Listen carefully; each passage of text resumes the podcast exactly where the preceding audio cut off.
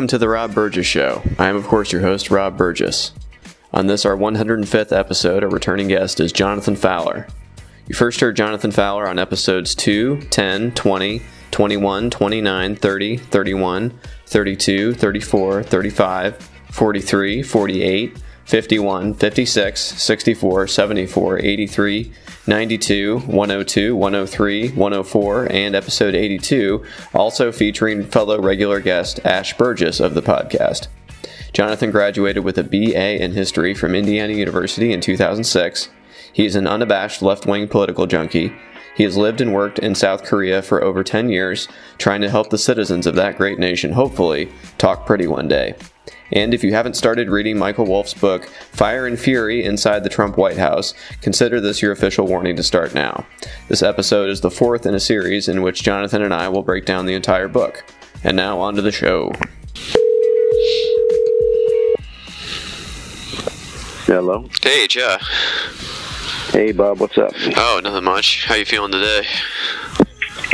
Oh, still got a little bit of a cold, but doing quite a bit better, I think. Yeah, same here. I think I'm getting to the other side of it, so I've still got some sludge that I'm trying to deal with, but yeah, it's not nearly as bad as it was. Yeah, yeah. Yeah, so, uh, yeah, what's going on back there? Oh, nothing much. Uh, I think we seem to have completely skipped spring and we're straight on to summer now. So it was winter for uh, seven months, and then uh, we had exactly like three days of spring, and now I think we've just moved into the uh, sweltering summer heat. So, but you know, climate change isn't real, so that's good news. yeah, what a relief. Yeah. yeah, we're dealing with like waves of pollution that are either domestically produced or partially wafting over from China or something. Yeah, what did you call it last time? The yellow dust? Yellow dust. Yeah. They call it Hwangsa in Korean, which means yellow dust, or they also talk about the micro dust too, which is like, I don't know if they're the same thing or slightly different, but hmm. partially I think it's sand coming over from the Gobi Desert mixed with industrial pollution from China mixed with uh, domestic pollution that a lot of Koreans don't seem to want to admit to having produced. but I don't know. Yeah, I've got an app on my phone now that shows me how bad the uh, microdust levels are on a given day or at a mm. given time, kind of like a weather report. Hmm. And I've, yeah. In the couple days leading up to me getting sick, uh, it was a mess. It was like a disaster area out there. Jeez. But yeah, I don't know. Yeah, I just uh, finished watching the latest episode of Fear the Walking Dead a little bit ago.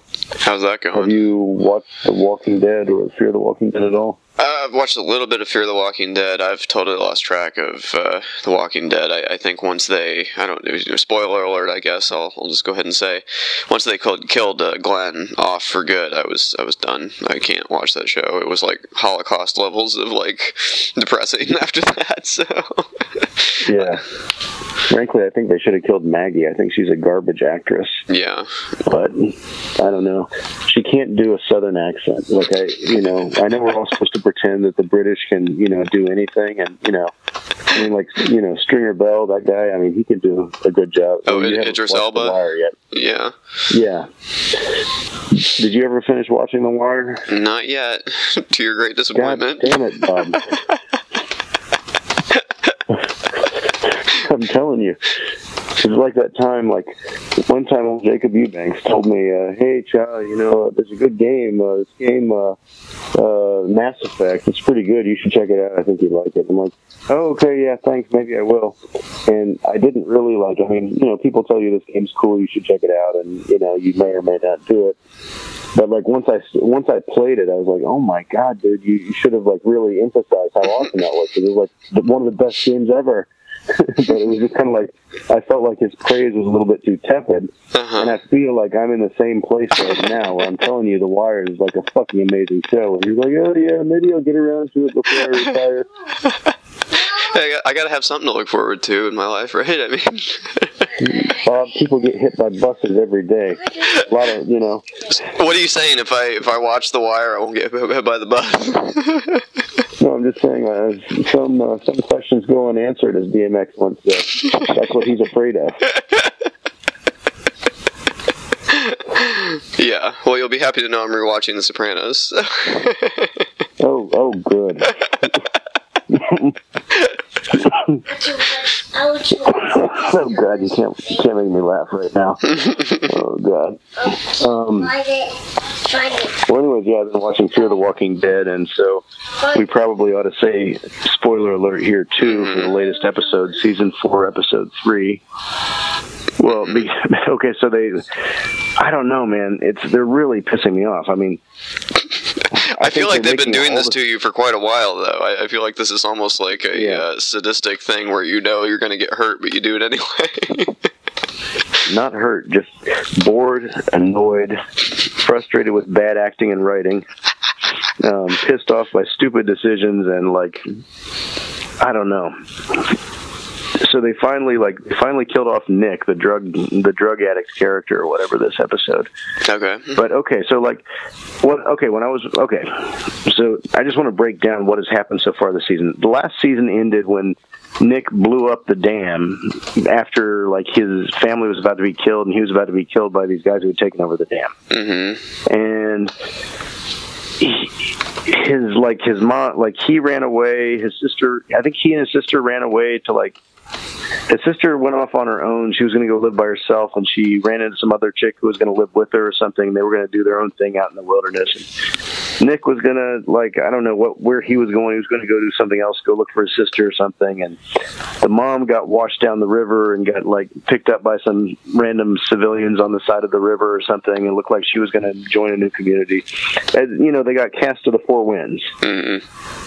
Okay, but at the in the first episode of season four, we it's all about uh, what's his name? The uh, you know the guy the guy who saved uh, at the in very beginning of season one, the mm-hmm. black guy who saves Rick. Mm-hmm. Sure. When he gets out of the hospital. Right. Mm-hmm. Uh, what what's his name? The guy with the staff. I can't I, think yeah, of his name right guy now. with the kid and the staff, and yeah. Yeah. Well, the kid's been gone for a few seasons. Oh, but okay, yeah. Well. Oh God, I, I know his name. I just I'm terrible with names, but. Mm-hmm.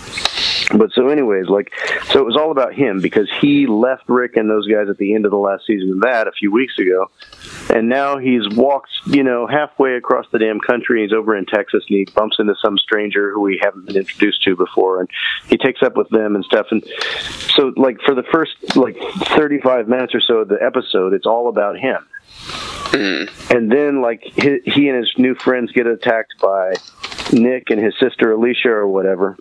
Felicia, Alicia, I don't know. Anyways, the two kids or whatever mm-hmm. on this other show. and they get taken hostage by them and stuff for no reason. And so I'm like, okay, okay, so we're, okay, they're bringing the stories together. I, I don't know why this is necessary and it, it seems like they're trying to lend some star power from the first show over to the second show for some reason. And then the second episode, which I watched earlier tonight, also, like they just they they pick up, and the mom, Kim Dickens, and Nick and Alicia or whatever, and Strand and. uh like uh, this other woman, I forget her name too, Nick's girlfriend. They're all just living in a baseball stadium with people, and the people make an announcement. Oh, we've been here for a whole year now, 365 days, and we're doing pretty good.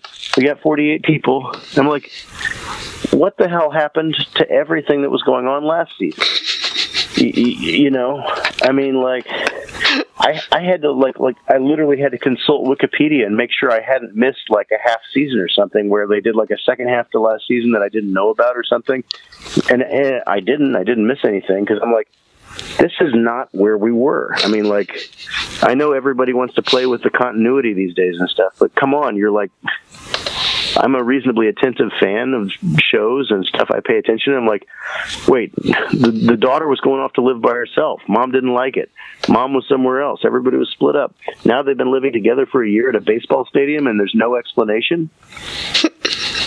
and Morgan Jones and then, was the guy's like, name. Yeah, Morgan. Yeah. Anyway, go um, ahead so, anyways, then this episode, like they, we're back to the future where they're not living at the at the the stadium anymore, and they've just like kidnapped these people and they're driving around in their SWAT van with them, but they won't say anything. Again, the biggest problem in the zombie apocalypse in both of these shows is that people do not share pertinent information with each other when they should. you know, they they don't talk to people they should talk to. It's like if they if they shared bits and pieces of information with each other, ninety five percent of the the show would not work because I mean I know that you're going to say. Uh, I, know, I know you're going to say like, well, that's why they do it. They want to make more drama. It's like, yeah, but you can have plenty of naturally occurring drama in the show, and not have the you know not have all the actors be like a bunch of moody teenagers who I don't want to talk about my feelings. I don't want to talk about what happened to my family. I don't want to talk about it. You know, like just everybody has that tone. It's like, come on. Mm-hmm. And and so through a series of stupid, stupid mishaps, like they won't listen to these guys, even though these guys when they kidnapped these guys and took their truck, these guys were actually trying to help them. Mm-hmm. And then they like tied them up in the back, and they're like, uh, "We're going to look for something or something." And they're like, and this one woman's like, "Well, I've been zip tied a hundred times." And then she busts out and puts a knife to the guy's neck, and like they they come in, they they retake control of the van, and then like these idiots just start like you know like they start fighting and stuff and somehow they wreck the van and they get knocked out and they get zip tied and then then they're like um and the other people the people whose van they stole like including Morgan, kill all the zombies where they crashed the van at. They can't move the van because it's down the hill. And it's like, you stupid fucking idiots. If you people had all just stopped and talked for five minutes about what the hell's going on, you wouldn't have had to try to steal the van. You wouldn't have wrecked the van. You wouldn't be tied up. You'd probably be helping each other. Uh, but I, I, know they're going to say, well, uh, you know, in the zombie apocalypse, they've learned through hard experience that you can't trust anybody. and so, you know, you know, I, I know, I know. but, but you know, this is where they are. They're tied up. They're ziplocked on the ground now. There's a, a pile of dead zombies nearby, and these guys are like, all right, what are we going to do? And they're like, well, we saw a tow truck just back up the road a little ways. If you untie us, we could take you to it and we could come in back and get your truck.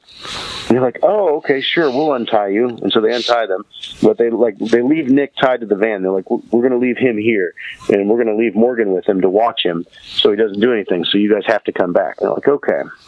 Hmm. And as soon as the like everybody else leaves, Morgan unties Nick, who then uh, you know goes in the and he's like, "I'm hungry. Can I go in my pack and get something?" And he's like, yeah, that's fun. And like he grabs a knife and he like tries to bring it up against Morgan. Morgan knocks it out of his hand with his stick, and then he like tries to run away, and Morgan knocks him down. It's like entirely predictable.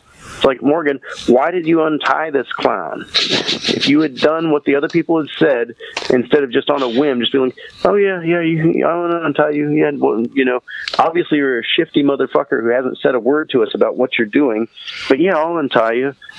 And then, okay, so then what happens?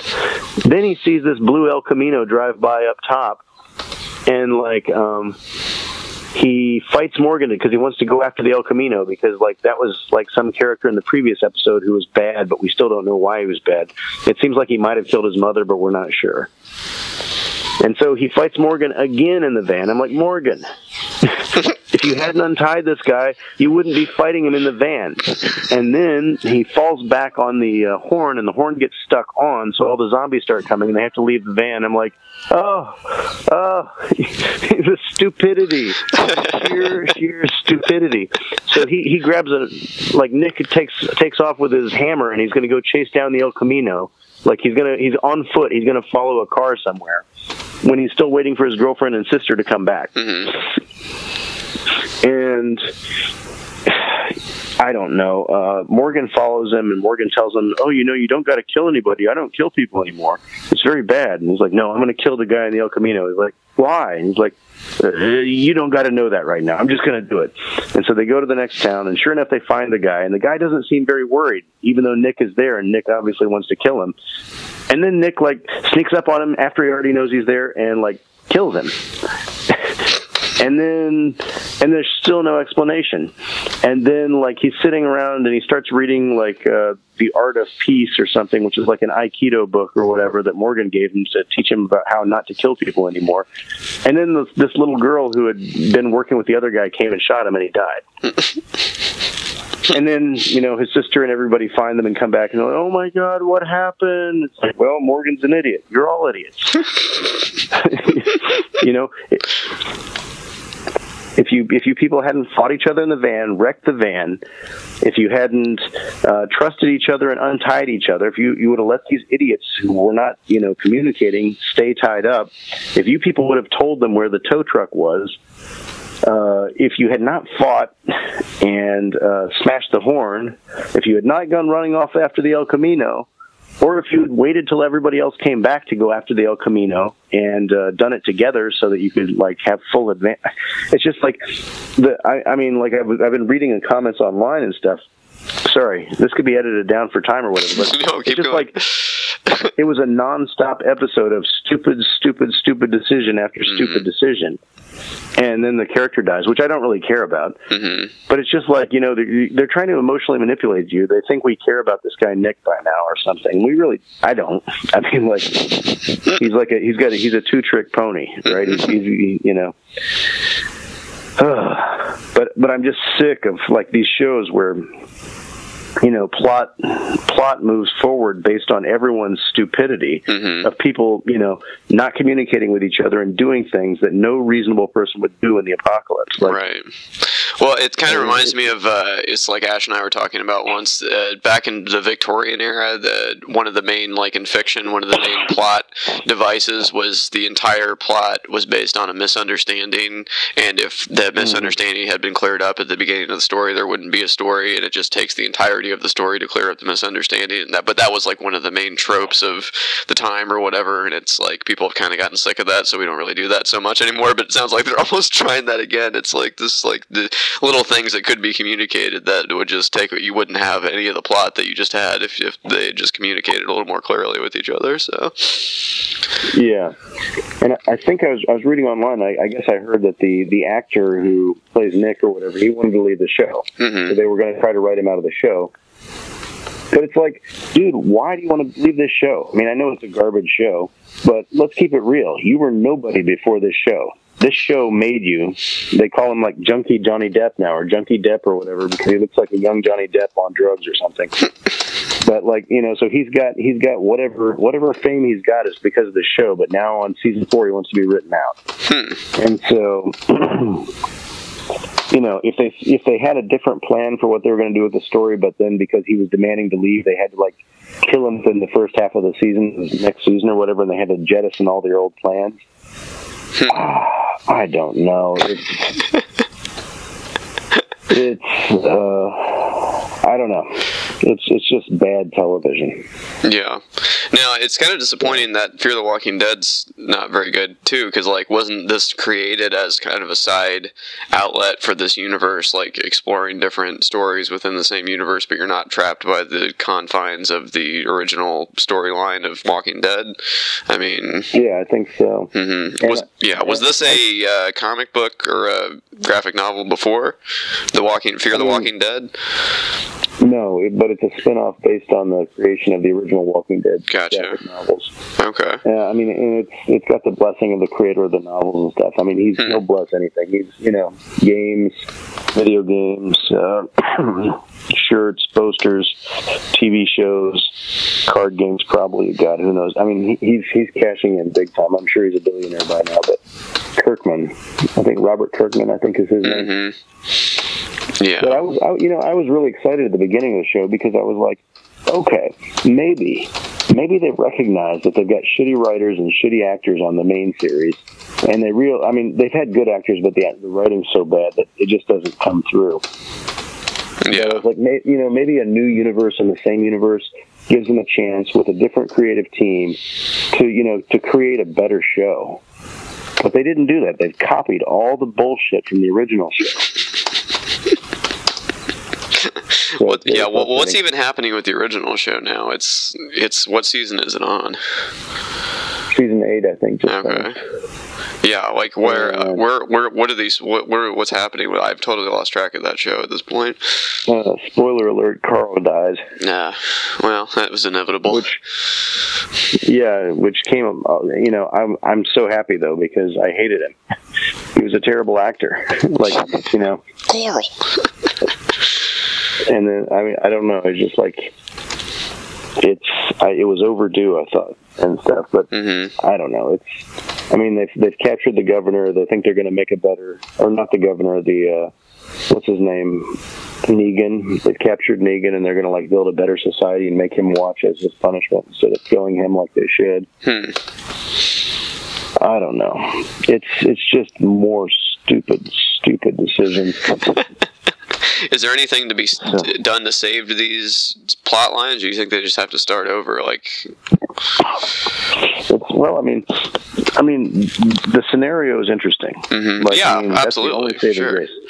I mean, like the post-apocalyptic, you know, really spending some time in that universe is fun in a way, hmm but it's just like you have to put up with so much. I, I just think they they need to fire all their writers. and they need to figure out like what does Game of Thrones do? What does The Sopranos do?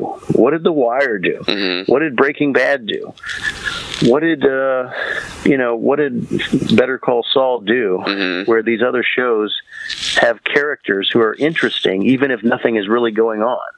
And our show, we you know we have to have a certain number of zombie kills, a certain number of human kills, a certain number of stupid decisions, a certain number of people seeming like they're going to talk about their feelings and then not really talking about their feelings, or you know whining like little emo kids or something. it's like we got to have a certain quotient of all of those things every episode, and that's our show.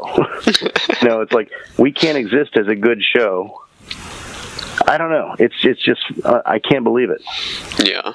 Do you think part of the problem is we live in a universe now where the writers are listening to what people say online and they're reacting to fan whatever? I mean, I remember when Lost was on and that was a thing that started cropping up where, you know, people would make, uh, you know, loud noises in the fan community and the, the writers, it would make it to the writer's room and, you know, they would make some fundamental change in the show based on, you know, the reaction online. Do you think that's happening at all? Well, not fast enough. uh, you know, be, because all the way back around like seasons two and three or whatever, everybody was bitching about that character Andrea. Oh, yeah. She was a terrible character, Yeah, terrible actress, Mm-hmm. bad writing, Mm-hmm. annoying as hell. Mm-hmm. And but they still took like two or three or four seasons to kill her. They, they finally killed her, and everybody was like, "Oh, thank God!" Yeah. But, you know, people had been wanting her character dead for a couple of seasons before they finally did it. So Mhm. you know, killing her and also I think to some degree killing Carl kind of fan service, but it's like they drag it out so long and then they they do Sure. so much hand wringing about it afterwards. It's just like, Mhm. I, in a way, I think they're not responsive enough, Hmm. and in another way, I think you know. What fans are they listening to? Because if you listen to the fanboys, like you know, that's the one thing. Like reading about, you know, like everybody thinks like, what's that guy's name? Uh, the crossbow guy, Dixon. Mm-hmm. I, yeah, I know You you're talking about. Yeah. Mm-hmm. like everybody thinks he's like this amazing actor, great guy. Wow, how does he do it? He's so badass. It's like he's a one note character. He's shitty with people and he kills zombies and people uh, with a crossbow Mm-hmm. or other things sometimes. Mhm. It's like it's and same thing with Michonne. Like she kills people with a with a uh, you know her katana. Mm-hmm. Uh, okay. Um, she seems she's in a relationship with Rick, although they have zero chemistry together. Yeah, that, I, that was another chemistry. thing that I just turned off from. I'm like, what? These people don't need to be together. Like, I understand your options are limited, and you know it's the desert island thing where people start looking better to you when you're trapped with them. But like, this doesn't. Yeah, you're right. No chemistry between them whatsoever. Yeah, yeah, be- be- because the show, the the writers can't create chemistry. hmm They don't have a romantic build-up. It's like, you know, the closest to romance these characters have ever had is like after after a really intense fight scene. It's like, wow, I like the style that you killed those zombies with. yeah, I like the style you killed those zombies with too. You want to talk about your dead kids? No. you think Carl's going to survive? I think so. God, I hope so. Carl. Oh God, we're we're all alone. Just us. I mean, like that's. I mean, that's that's. And then suddenly they've been together for several seasons. Although, you know, Yeah. we don't see them we don't. They don't feel like they love each other. You know. Yeah, right. I mean, as much as people say, "Oh, they're good actors," it's like, huh? Mm-hmm. I don't know. Yeah. I mean, Bob, you go go back and watch The Wire, and when uh, when Kima Briggs gets shot, and her lesbian lover finds out about this after she's been wanting her to get out of the police for a little while to go to law school or something. I mean, it's emotionally affecting. You care. Like these characters mean something to you. You understand their home dynamic. They, they, yeah, and you know, I, I don't know. It's it's just, you know, when when the boy Wallace gets killed mm-hmm. and like the guy's in jail and they're like, You're not gonna talk about the family while you're in jail, son, are you? And he's like, Where's Wallace? And he's like, I don't know what you're talking about. Where's Wallace? And he's like Look, I can see if you're going to take this attitude, we're just not going to help you while you're in jail. He's like, "Where's Wallace?" I mean, that. The, trust me, Bob. Watch The Wire. I'm almost scared to watch The Wire now. no, it's oh god, it's so good. but But, uh, but well, I mean, going back to Daryl, Daryl, who's who we were talking about earlier with the crossbow. Yeah, Daryl Dixon. Yeah. Yeah, uh, that's another place where I do think they're listening too much to the fans because I feel like I never have to be spoiled too much because I know they're never ever going to kill that character off because I think there's a certain uh, core group of fans that would just totally abandon the show if they got rid of him because wasn't he in the, con- the graphic novels or whatever? Wasn't he a kind of a throwaway character and they brought him up more because he was more of a fan favorite? Actually, I from what I can remember, I don't think he and his brother were even characters in the comic. Really? Uh, Glenn was a character, and I think Hmm. Glenn did eventually die. But Uh-huh. um, but like I mean, Glenn, insofar as any of these characters was somewhat interesting, I thought Glenn was okay. Although I thought he became a lot less interesting after he got together with Maggie Greene for, and they they got married and stuff. And then you know he starts trying to be a family man and stuff, and like I, I think he he lost a lot of his kind of. Uh, I don't know. I don't know. It's Maggie. I think drags everybody around her down in the acting department. So I don't know. But I don't know. It's yeah. I don't know. What what can we say? It's bad television. It's guilty pleasure. It's it's hate watchable. Um, but yeah. Yeah. Well, hey, uh, happy happy Cinco de Mayo. Oh yeah. Oh wait, did, is it is that already over for you, or wait, has that not happened? Oh, I Yeah. I don't know. It's gonna be May. I'm just I'm just running through all the goddamn memes I've been seeing all over Facebook the past week. exactly. yeah, yeah, it's going to be May, the NSYNC meme. May the Fourth be with you, the Oh, Star yeah. Wars meme, Mhm. uh, Cinco de Mayo, Yep. uh, Mexican beer theme, I guess. um, I don't know. What is it about May? Mm. I don't know. No shortage of uh, catchy uh, holidays, I guess. So. Yeah. So yeah. Anyways, um, trying to think what else. Oh, another thing that pisses me off is. Uh, sorry. While we're on the topic of like must-watch TV, do you, do you ever watch like? And I, I don't watch them, but I just I started watching one for about thirty seconds earlier today, just thinking it was a, a TV show review. I was trying to get a feel. Like after I watch an episode or whatever, I like to watch a. Uh, some people's hot takes on it or whatever online. And I start watching this thing and I'm playing a game too and I'm listening to this thing. It turns out it's one of those damn reaction videos. Oh no. I hate reaction videos. you know what I'm talking about? I know the genre of it. I never watch them because they're totally pointless, and some of them are like longer than the actual thing they're like reacting to. And it's like I could just watch this for myself and figure out how I want to react to it. But okay, they they get a lot of views though. I'll give them that. Like there is a market for it. There apparently people want to watch other people reacting to things that they could react to themselves. But I, I, I, I hate it. I hate it the way I hate improv comedy. Uh, the way I hate, well, uh, freestyle hip hop most of the time. I, I just hate it. It's so self indulgent. It's so like narcissistic, right?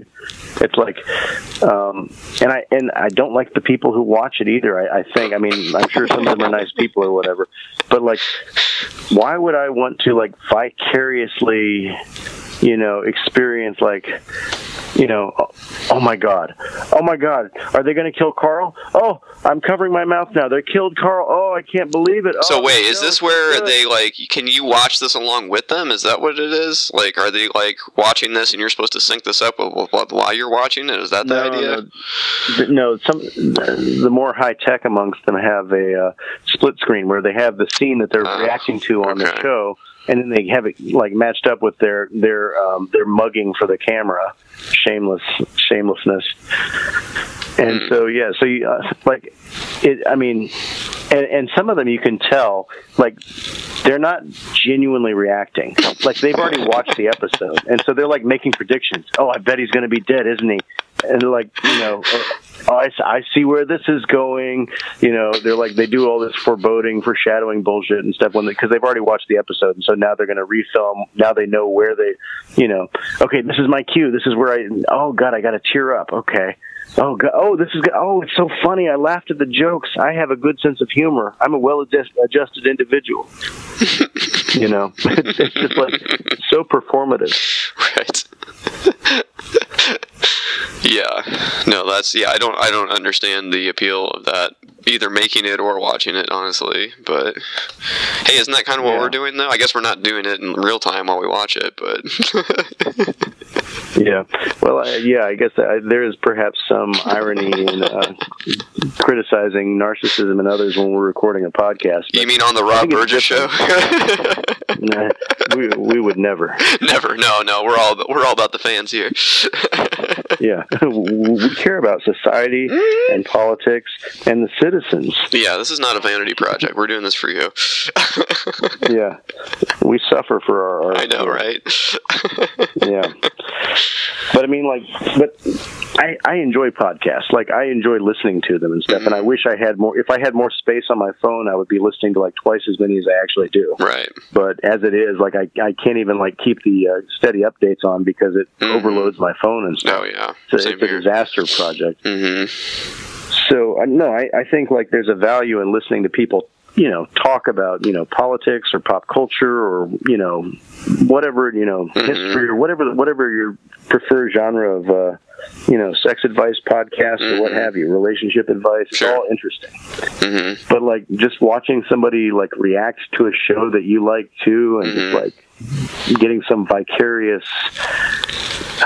I don't know. In Korea, they have something called mukbangs or whatever, which is like a eating room or whatever. It's but it's like a thing where they have somebody basically vlogging eating a lot of food, Hmm. and they like they talk to the audience while they're eating it and stuff, and people give them money or whatever.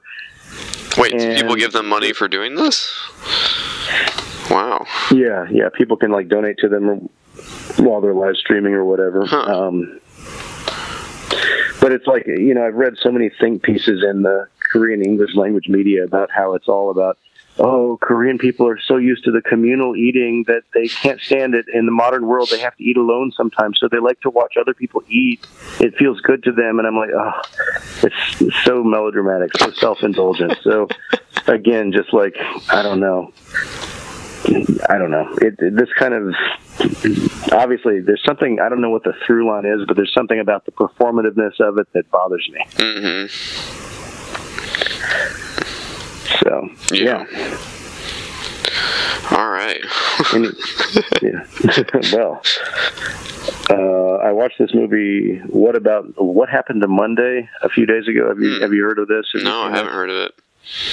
Oh, it's interesting. It's kind of like a sci- sci-fi dystopian thing where like the government makes it so that you can only have one child due to overpopulation on the earth. But this this one guy, his daughter dies in childbirth, giving birth to seven daughters and stuff, and he decides to raise them all and stuff and hide them from the government. And Hmm. so they all like take on different names of the week, and they all like each day, each girl gets to go out on her day of the week, and like they all put on a co- uh, disguise to look like the same woman, and they all like tell each other at the end of the day exactly what they did that day, so the next girl can go out the next day and react normally to like her coworkers and stuff. Hmm. And then of course, you know, something goes wrong, and you know, the government gets involved, and it's a whole thing. It was it was interesting. It was like a you know pretty high concept, I would say. So And what was it called again? What happened to Monday? what happened to Monday. Huh. Because like Monday is obviously like one of the one of the women's names or whatever. Oh, I It's see. also interesting because they've got one actress playing seven people on screen at the same time. It's kind of like that adaptation movie with uh, Nick Nick Cage, hmm you know, back around 2004 or whatever. Hmm. Interesting. So Yeah, I'm looking it up now. yeah, that was kind of fun. Yeah, I'm trying to think of the last good thing we saw. Oh, we saw The Mummy with Tom Cruise. Yeah, I watched that on the way back from America on the plane. Yeah. It was garbage. It was horrible, wasn't it? like that was so bad. And that was supposed to be the, the the really bad thing was that was supposed to be the first in the quote unquote dark universe uh, series, uh, which I read up on after the movie, and apparently the two executives that greenlit the movie were fired after the movie came out um, because the next movie because they were because it's like all the Universal like old timey monster you know Boris Karloff type monsters that they were trying to bring back as like a to compete with Marvel Universe or something. Uh, and the next one was supposed to be the Bride of Frankenstein, and, and that may never see the light of day now. So Yeah, good. yeah, I, I- I'll tell you what, my universe got a little bit darker when I watched that, and not in the way the filmmakers expected. I imagine. not at all. Yeah, Ash was was- really I was, like, disturbed on by uh, the puffiness of Tom Cruise's face. It looks like he's gone through some, I don't Botox major surgery, something. He's he's lost his comic expressiveness. Yeah, well, uh, yeah. The, the Scientologists don't seem to laugh in the normal way very often. yeah, no, not I at saw all. him jumping on Oprah's couch. That's right. One time. So this is interesting, Tom. We've never seen you behave this way before. I know. Have you ever felt this way before?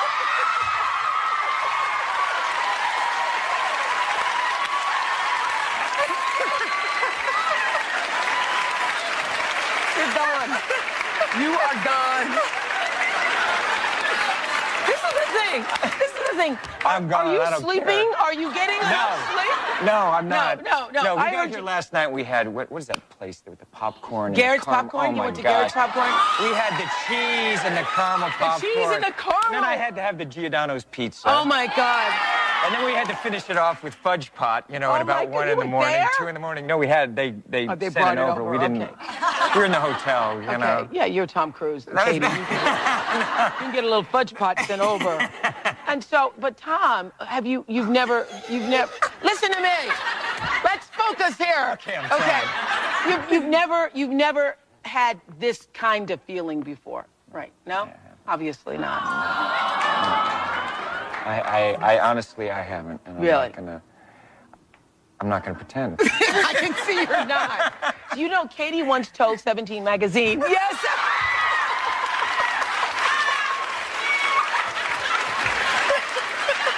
the boy is gone. The boy is gone. He's gone. I am. Okay. She, uh, Katie once told told told 17 magazine that her dream was to marry Tom Cruise. So you know, I, I've been in the dream making business this year. Are you in the dream making business? I don't want to disappoint her. Yeah, um, but no, yeah, I was like, I was on the, you know, I was on the plane practically like screaming in my seat, "Boo! Bring back Brendan Fraser!" Well, that was the thing. Brendan Fraser had the right mix of like goofiness and you know fun. It was like it was you know it was a guy. It was a good you know good time. Those original Mummy movies. You know even the ones with The Rock. So Yeah, yeah. Oh, by the way, I re- recently rewatched. Well, number one, I saw that Brendan Fraser said he was like he somebody like some exec in Hollywood like made a pass at him like a guy or something, and he didn't want to take him up on it, and then he got blacklisted after that or something. oh, I, I missed that. Huh. yeah, it was in the news like four to six months ago, I guess. Hmm. Part of the Me Too thing. Really.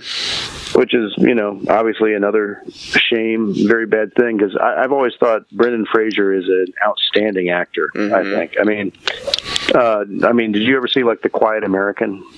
Uh, no, I know what you're talking about, but I have not seen that one. Quite good, based on a great great book.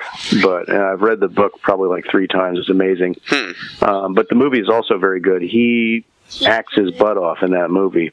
And then I recently rewatched uh, Bedazzled. Also, do you Oh. remember that at all? Oh, I remember that. Of course, I remember that movie. That was a great movie. That was such a that was that was comedy gold with a message, Yep. right? Don't Yeah. sell your soul to the devil. Like that kind of thing. Like like you have that like you have these like like what was it five great scenarios or what, six uh, I forget how many wishes he got. Was- Mm-hmm. I don't know, but um like that. Uh, Hola Juan, hola Esteban, donde está la biblioteca? Like I'm speaking Spanish. I'm a Colombian drug lord. Um, I'm, soy un narcotraficante colombiano. Yeah. Something is like that was Hey, you got to give 110, percent and there's you know there's no I in T. Yeah. you just go out there and you do the best, and you hope you do the best, and you want to do your best, and you think you did your best. I think we did pretty good. that, that is such a quotable movie too. It's Oh, like, yeah. God, that was yeah, it was um, that was that was uh, like rewatching that movie made me feel good. Like that was just a good movie, and uh, you know that guy. I mean, he can act suave, he can act nervous, he can act uncomfortable, he can act confident, he can act goofy, he can act intelligent, he can act stupid. He, I mean, like the guy is like extremely versatile as an actor. Mm-hmm. sort of like Nick Cage. I guess. Well, Nick Cage is, you know, he's been in some good stuff and he's been in some bad stuff. I recommend going back and rewatching Con Air too, which I rewatched a couple of years ago, and it was hilarious. Mm-hmm. Yeah, that that one really holds up. Yeah, I mean the mullet, the horrible accent. Mhm. I mean, you know, I complained about Maggie Greene not having a good uh, Southern American accent, and Nick Cage has a terrible Southern American accent, but he fully commits, and it's it's beautiful.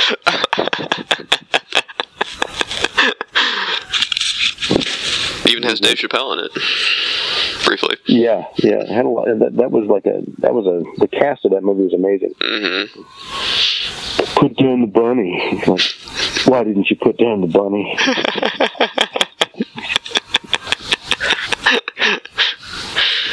After he killed a cop. Yeah, right. so, anyways, yeah, yeah, pop culture. oh, for sure. Um, trying to think what else is going on with pop culture right now as far as Mm. things that are out there, things that I've seen. I Uh, want to watch it. oh yeah, like, I, I'm scared. yeah. I live by myself here. pretty scary, man. I'm not gonna lie. I, I feel like they ratcheted up the scare even more than they had to. It was, yeah, they definitely made it. I mean, I remember the old. Uh, did you ever watch the TV one with Tim Curry?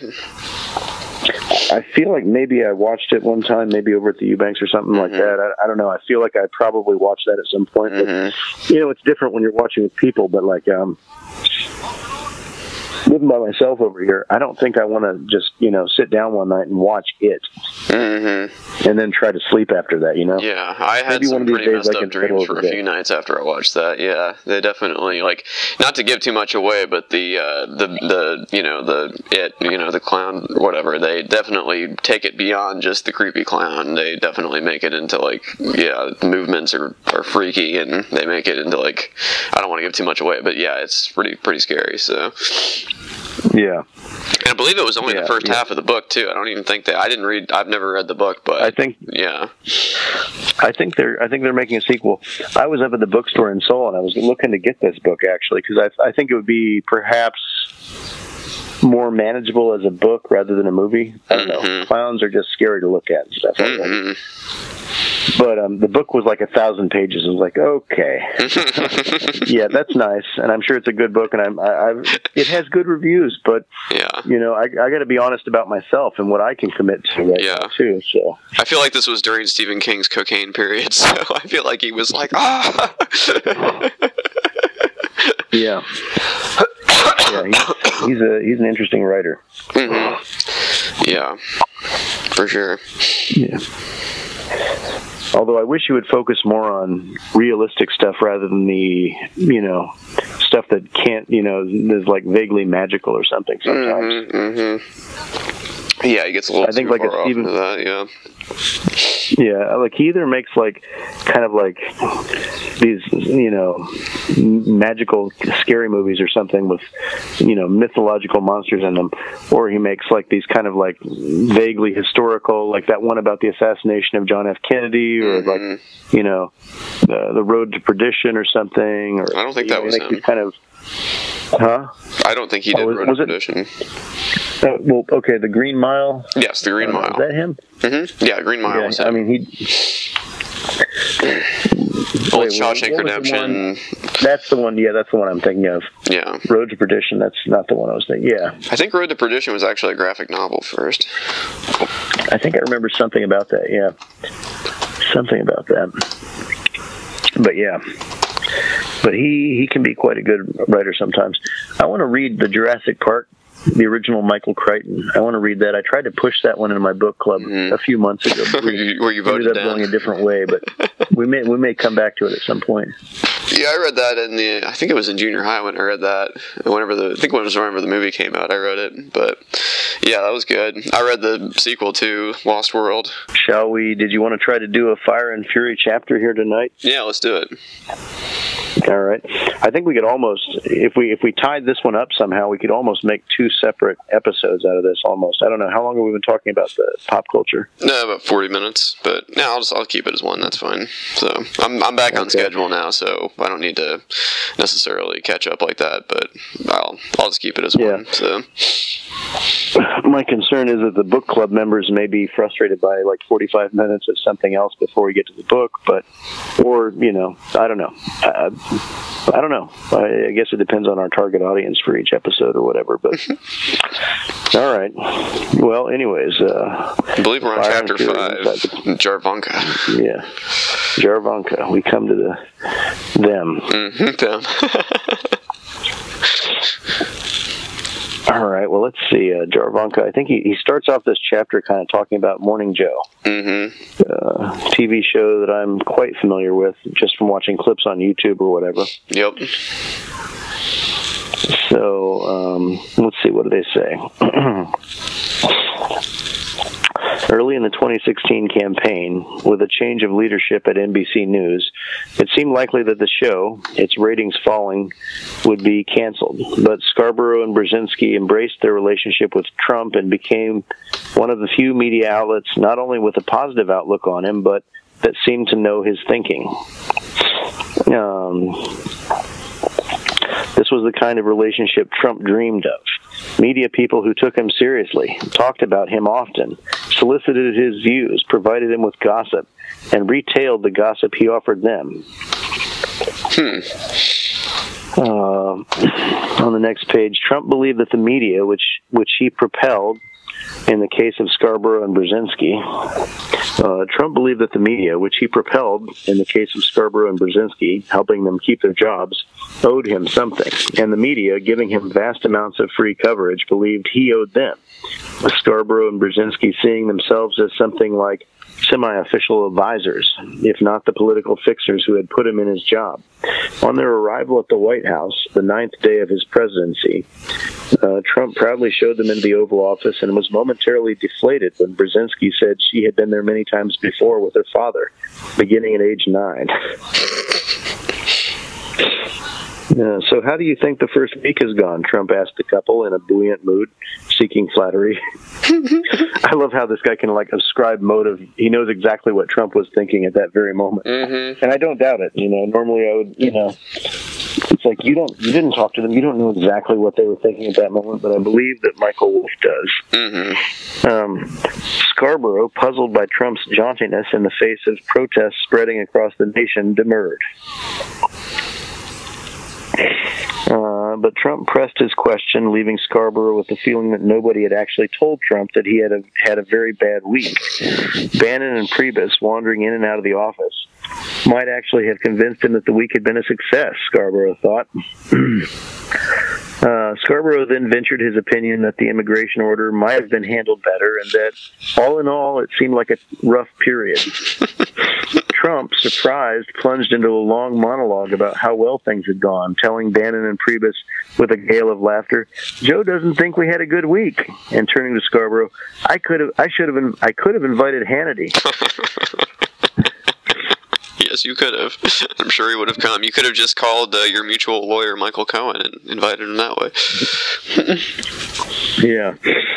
Um, at lunch, fish, which Brzezinski doesn't eat, Jared and Ivanka joined the president with and Scarborough and, Brze- and Brzezinski. Jared had become quite a Scarborough confidant and would continue to supply Scarborough with an inside view of the White House, that is, leaking to him. Scarborough, in turn, would become a defender of Kushner's White House position and view. So this is this is kind of the interesting thing where I I started to get an idea from this book about the role. I think we talked about in previous episodes how um, Joe Scarborough and Mika seem to have thought that they could influence Trump through the through the the Jarvanka. Uh, what can we say? That through that kind of that node, that, that connection into the White House, and then you know, as Bannon took over and stuff, in some ways, uh, I think they were very frustrated at that point. Um, Trump continued to cast for positive impressions of his first week. And some things happened, at which point Jared interjected that reaching out to unions, a traditional Democratic constituency, was Bannon was Bannon's doing. That this was the Bannon way. Bannon, said the president, jumping on his son in law, that wasn't Bannon's idea, that was my idea. It's the Trump way, not the Bannon way. Kushner, going concave, retreated from the discussion. Trump, changing the topic, said to Scarborough and Brzezinski, So, what about you guys? What's going on? He was refer- referencing their not so secret, secret relationship. Scarborough and Brzezinski said it was all still complicated and not public officially, but it was good and everything was getting resolved. You guys should just get married, prodded Trump. I can marry you. I'm an internet Unitarian minister, Kushner said. Or Kushner, otherwise an Orthodox Jew, said suddenly. What? said the president. What are you talking about? Why would they want you to marry them when I could marry them? When they could be married by the president at Mar a Lago. Oh, Presidency started with such promise, didn't it? yeah, right. Yeah. Um, yeah, I mean, Trump went to, I mean, I think Trump and weddings is just a bad combination. yeah, right. If you think about it, I mean, Trump was at, wait, wait, no, the Clintons came to one of Trump's weddings, didn't they? hmm Oh, see how that worked out. Yeah, right. Like, have you ever, I mean, Bob, you've been married, you're married. Um, have you ever thought about locking up one of your former wedding guests? Uh, let's see. I'm trying to think of everybody who was at my wedding. okay, so the answer could be maybe. yeah, yeah, maybe. Well, Just for, Trump, you know, you're thinking about it. Trump's talked about it. yeah, sadly, I don't even have the power to enact that anyway. So. Yeah, well, I think Trump is discovering that maybe he doesn't either. Yeah, that's true. Um, let's see. Uh, continuing in the next section here, almost everybody advised Jared not to take the inside job. Mm. As a family member, he, he would command extraordinary influence from a position that no one could challenge. As an insider, a staffer, not only could his experience be challenged, but while the president himself might not yet be exposed, a family member on staff would be where enemies and critics uh, might quite effectively start chipping from. Um, both Jared and Ivanka listened to this advice. From, among others, it came from Jared's brother, uh, Josh, doubly making this case not only to protect his brother, but also because of his antipathy to Trump. But both balancing risk against reward ignored it. Trump himself variously encouraged his son in law and his daughter in their new ambitions, and as their excitement mounted, tried to express his skepticism, while at the same time telling others that he was helpless to stop them. and I, I, I made a note here. What a prima donna! Trump for Jared and Ivanka, um, as as really for everybody else in the new administration, quite including the president. This was a random and crazy turn of history, such that how could you not seize it? Jared and Ivanka had made an earnest deal between themselves.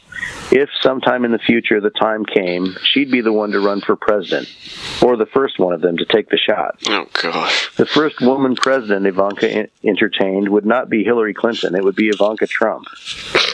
Uh, I don't know what you. I don't even know what kind of privilege you call this, insofar as privilege is a thing. But just like rich spoiled daddy's girl privilege or something like I'll be the first president.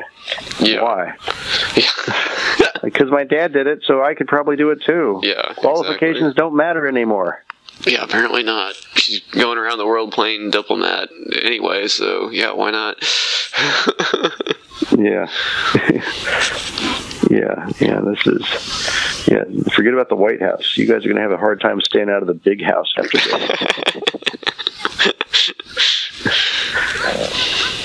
Let's see. Okay, here's how we get to the, the the title of the chapter. Bannon, who had coined the Jarvanka conflation, now in greater use, now in ever greater use, was horrified when the couple's deal was reported to him. They didn't say that. Stop. Oh, come on. They didn't actually say that. Please don't tell me that. Oh my God. another another prima donna. Right. Well, didn't Bannon flirt with running for president at one point? I don't know that he did. I, I think he. I think he's a creature who's aware of his. Uh, I think "creature" is the operative word there. he's a creature who's observe, who's who's aware, similar to Karl Rove, that he, he'll never be the uh, the face of the campaign. Yeah. So, um, let's see. Moving along here, moving along briskly. But he wears so many shirts.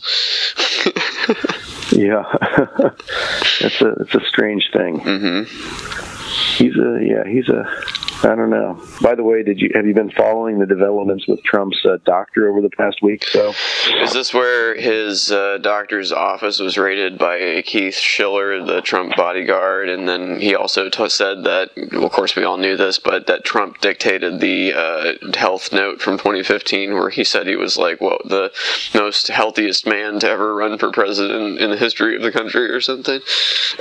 yeah, who, who who could have possibly predicted that? yeah, that wasn't his official opinion. Yeah, yeah. I, I don't know why this guy. Uh, I saw the thing. I saw the interview where you know CNN came to him and he said, "All right, you guys, we can sit down, but I tell you what, if my if my wife comes, it's it's all going to be over." like, and then, like a few minutes later, his wife showed up. He's like, "Get out of here! This is private property. You're trespassing. You can't be here. Get inside, honey." and it's like he was right about that. Good morning, Dr. Bornstein. We met Donald Trump's doctor entering his Park Avenue office just as he's done for the last 35 years. Nice to see you. Harold Bornstein is a 69 year old gastroenterologist who took over this practice from his father and suddenly finds his lifetime of serving patients being turned upside down because of one letter. Hey, can I ask you just a couple questions? Did you really write that letter? Did I really write that letter yet? It is a letter Donald Trump produced last December to prove he is healthy.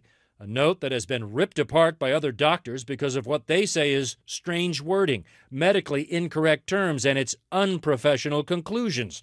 Trump's test results were astonishingly excellent, he writes. And if elected, Mr. Trump, I can state unequivocally, will be the healthiest individual ever elected to the presidency. Combined with his somewhat unconventional looks and his unconventional patient, Bornstein has been made out in the aggressive election coverage to be somewhat eccentric. So, can we just ask you a few questions without. The soft spoken doctor finally agreed, if we weren't intrusive or insulting, to take a few questions on the bench outside his office, warning us his wife will not be so hospitable. Right here is fine. My wife will come back. She'll get angry and talk to me. The press has kind of tried to make you into be some kind of a lunatic or something. Well, lunatic doesn't have my credentials. And the only thing I have wanted to do in my life was practice with my father, which I managed to do for 35 years till his death in this office.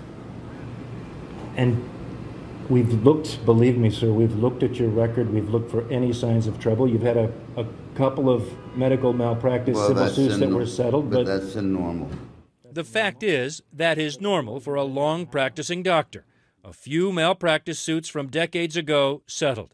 He's never lost his license, has never faced any criminal allegations whatsoever, and experts CNN has talked with believe whatever his looks or his clients, Dr. Bornstein seems like a fully competent medical professional. are there any regrets you have getting involved in this crazy election? No, these people are my patients. I take care of them the, the right way. And you fully, whatever you wrote in that letter, you fully believe Mr. Trump is capable of being president physically. Oh, absolutely. There's no question about that. Why did you write that letter? Was it a joke? The words you chose, the way you wrote it? I was just rushed for time. I had people to see.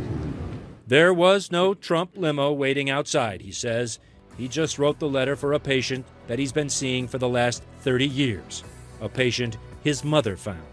What do you make of being interjected into this election? I made the injection. I grew up in Jamaica, New York. There's my wife.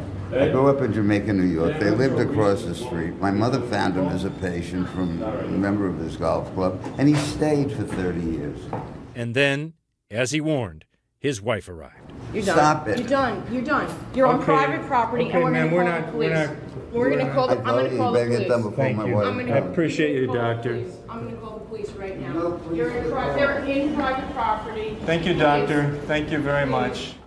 Yeah. But I'm like, why did this guy give this interview? Because now he's back in the spotlight, and you know, and he said something like, I, I forget what he said. He he said he felt like he'd been violated or something when they raided his office and stole his only picture of Donald Trump. or Oh, and he something also had up on said this was after he um, said that Trump had been given hair growth treatments. Also, wasn't it? Wasn't that the thing? Yeah, I mean, uh, tr- Trump is like, I mean, yeah, Trump has got thin skin, and he's got a million foibles and shortcomings, and he's like so uptight about all of them. I mean, we, we've all got some stuff or whatever, but like, it is just out of this world with this guy. It's mm-hmm. like, you know, probably like anybody who ever meets this guy has to sign an NDA and never talk about what they, you know, did with him, said about him, what he said in their presence, what they gave him, what he gave them. you know, these things can never, ever, ever be discussed. Yeah. Well, and, and it's so transparent to me, at least, of what's going on, and it's like you know, his, his well, I mean, his hair is a perfect example of this. It's like we all know that that his hair does not naturally look like that. There's does anyone think that's true? But he like he's acting like this is some kind of state secret, and he's like you know raiding people's offices, and like you know, it, and there was the point in this book, I believe, later on where uh, Ivanka tells what's going on with his hair, and of course we had that video with the stiff wind that, that blew it back, and it's apparently just like sideburns that he combs around his entire head. But you know, it's like he, he's acting like this is like a big secret that that no one knows that a seventy-year-old man doesn't have a full head of blonde hair, you know, naturally. It's like, yeah, we know. It's like this is something's going on here, you know. Yeah, it's um, it is, it is, yeah, it's bizarre. Um, I, I, I think, I wonder, you know, I think like everything goes wrong for this guy. So I think before the uh, four to eight years is complete, I think we're going to see his bald head at some point. It's just just straight up. it's going to happen. I don't know if it's going to be. I don't know if somebody, a protester, is going to grab him. I don't know if this, the wind's just going to be too strong. He's going to walk out under a helicopter, and the, the downdraft is just going to be too powerful. But I think we're going to see his bald fucking head at some point. Yeah, we just need to get Jimmy Fallon close to him again. He can tousle his hair a little harder this time. But Yeah, yeah. It's amazing you let the guy touch it. Actually, knowing the truth now. hmm But yeah, he's he is a clown. yeah, I mean, I find myself, yeah, calling a lot of people clowns right now. Like my current boss is a clown. Donald Trump is a clown. but you're Like, scared of people clowns. you like- said Yeah, not these clowns. Well, I mean, different clowns. I mean, they're just they're they're clowns, and not not because uh, they, they don't wear makeup. Although Trump probably wears. yes, he does. He definitely wears makeup. He's orange. Yeah, and his eyes are like freakishly white. Yeah, I think James Comey even made mention of that in his uh, new book. Because I guess he was saying because of the uh, goggles that you wear when you go into the tanning booth or whatever, or, or maybe spray tan, who knows? But Yeah, it's it's disconcerting to see. hmm But yeah, the guy is like he's ugly. Yeah, not a good looking dude.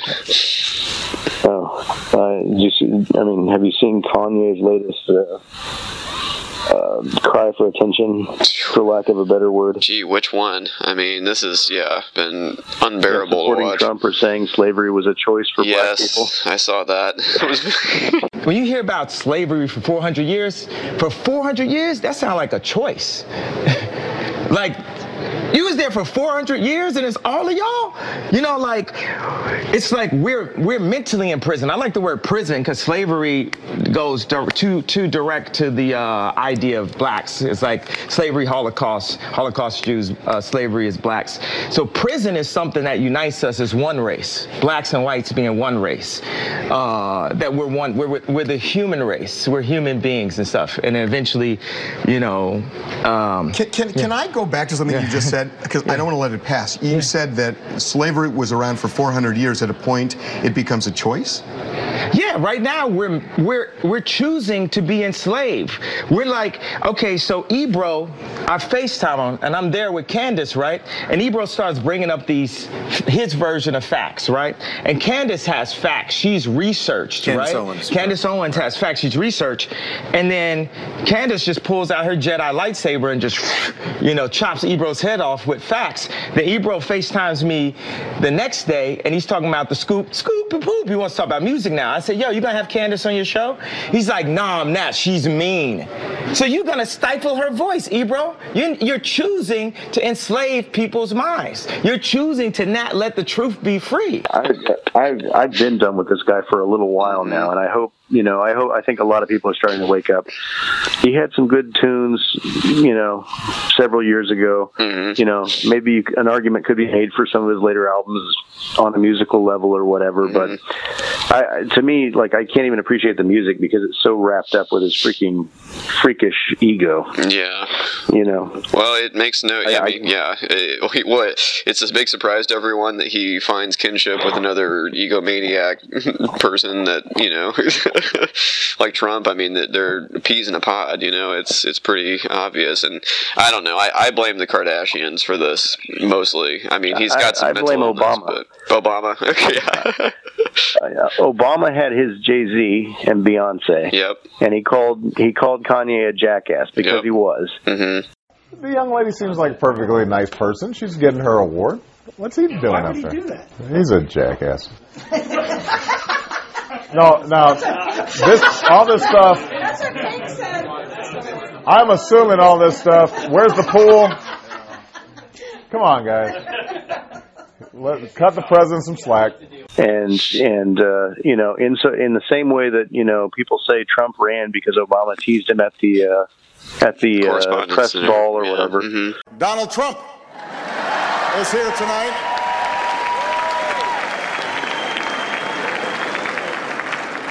Now, I know that he's taken some flack lately, but no one is happier, no one is prouder to put this birth certificate matter to rest than the Donald.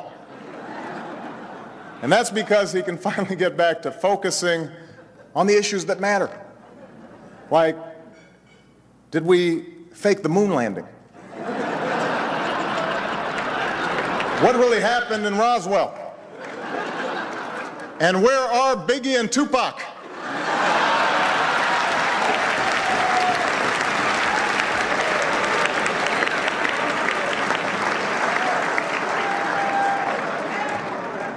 All kidding aside, obviously we all know about your credentials and breadth of experience. Um, for example, uh, no, seriously, just recently in an episode of Celebrity Apprentice at the steakhouse, the men's cooking team uh, did not impress the judges from Omaha Steaks. And there was a lot of blame to go around, but you, Mr. Trump, recognized that the real problem was a lack of leadership. And so ultimately, you didn't blame Little John or Meatloaf. You fired Gary Busey. And these are the kind of decisions that would keep me up at night.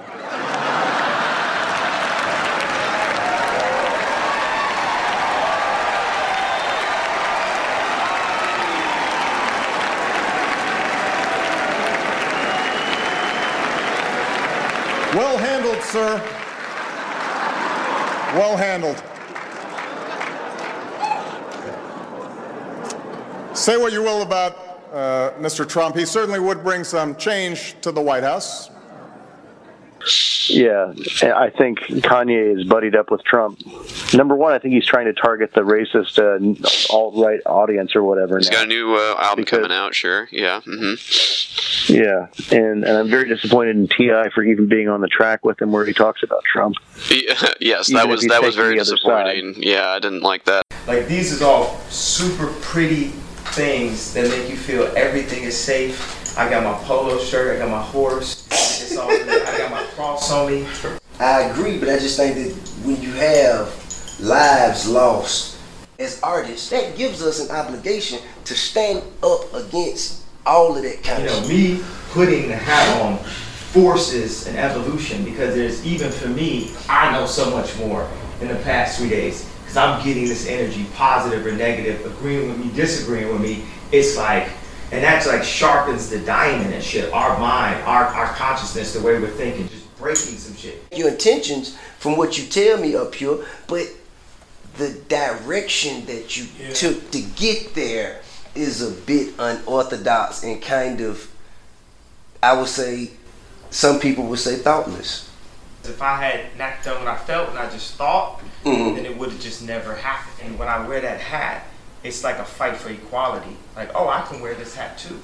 I think people get mad at me when I name my idols, uh, and I name I don't say Michael Jordan, I say Disney. I just want you to consider all the people who, who, who, who just might be terribly like just torn apart and hurt. I, w- I really want to take that hurt off of them and let them understand that I did not wear that hat to hurt them. Half the shit Trump does, I don't agree with. What hat do you agree with? I, was like, I just, let's, let's get that. Let's get that out.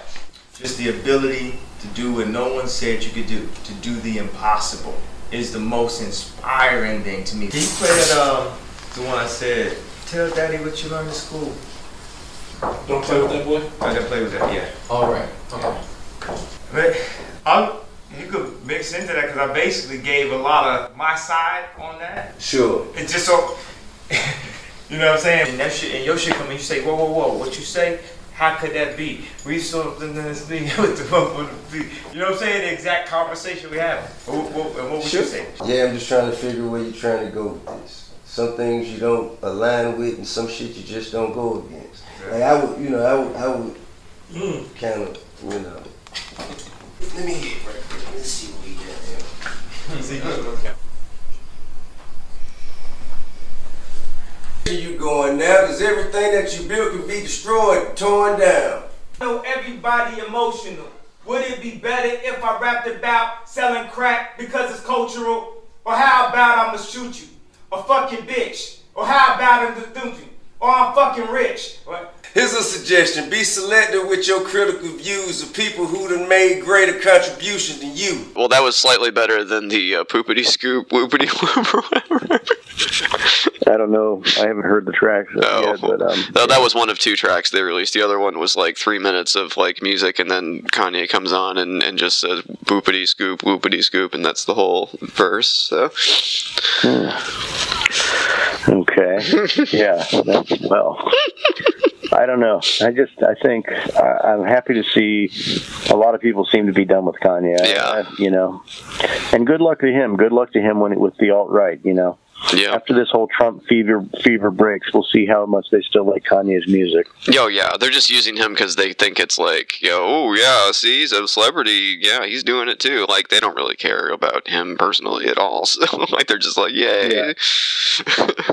Yeah, I know they say you, n- you should never read the comments, but I've read some of the comments, and it's a bunch of it's a bunch of douchey like white people. Like, uh, I never fucking liked his music much, but uh, you know, I'm giving him another listen now because uh, I think he's right on this. And I'm like, it sounds kind of good, and I'm like, come on, yeah, seriously. you don't like the music. It's is you, you you've got biased reasoning. You're you're, you're looking you want to like something because you think he agrees with you on something that you're totally wrong about. Yeah, right. Exactly. Well, he's definitely targeting the uh, Toby Keith market for sure. So Yeah. Well, I'm trying to think. Uh, we'll see how he does with American Redneck or American Redneck. American Badass. American Badass was that the Toby Keith song or whatever? no, that was uh, God bless the Kid. Rock. You're thinking of Kid Rock. Okay, no. What was the what was the courtesy of the red, white, and blue? yes. the angry American. Yeah, yeah, and and that of course was about Bush or something, the Bush voter, Mm-hmm. Joe Sixpack or whatever. It wasn't about Barack Obama, the president who actually killed Osama bin Laden. No, of course I didn't. not. I don't remember Toby Keith's like ode to President Obama after he actually got bin Laden. It was all you know this this uh, you know I don't know you know there's a, there's a lot of. Uh, there's a lot of uh, elements at play there, but Mm-hmm. yeah, for some reason Toby Keith had kind of jumped off that that that that uh, I don't know. He wasn't on that truck anymore when I got to the station. Yeah, I'm mixing my metaphors here, but you know what I'm saying. Like for some reason, he wasn't as gung ho after Obama killed Bin Laden. I know he'd moved on to other things by then. Yeah, I mean, I mean, my God, you know, like uh, 9/11 was so 10 years ago at that point, right? Mhm, exactly. he had to make songs about red solo cups at that point, so Yeah, I haven't followed his career too much after that, but not that I did much before that, but I was aware who he was at least. I know you've gotten your tattoo removed since then. So Oh yeah, yeah, yeah, yeah. I covered up Bauchik, or what was it, Tabati. Uh, I covered that up with "I did it all for the nookie." oh, Fred Durst. That's a that's a late '90s, early 2000s reference for oh yeah someone. That's a deep cut. Appreciate that. yeah. Wonder what happened to Fred Durst and the boys. yeah, I think they're still going. Huh. I mean, what else are they gonna do? Weird. Grow as people, mature. Turn the hat forwards. Get that freaky looking dude to take the damn contacts out of his eyes and stop acting like a monkey. Wes Borland. Oh yeah. Oh, oh yeah. That was right. I'm sad that I'm sad that I know that, but yes. Yeah, the fact that we're even talking about this may uh, be a little bit too revealing of our. Um, Hey, we grew up in um, Some southern Indiana in the uh, late '90s, so you know it's you know there's only so much we can do Yeah, to get I away mean- from that. yeah, this is the closest to hip hop we could get out there in the country on our radio. yeah, exactly. No, I'm just I'm just kidding. We knew what hip hop was too, but Mm-hmm.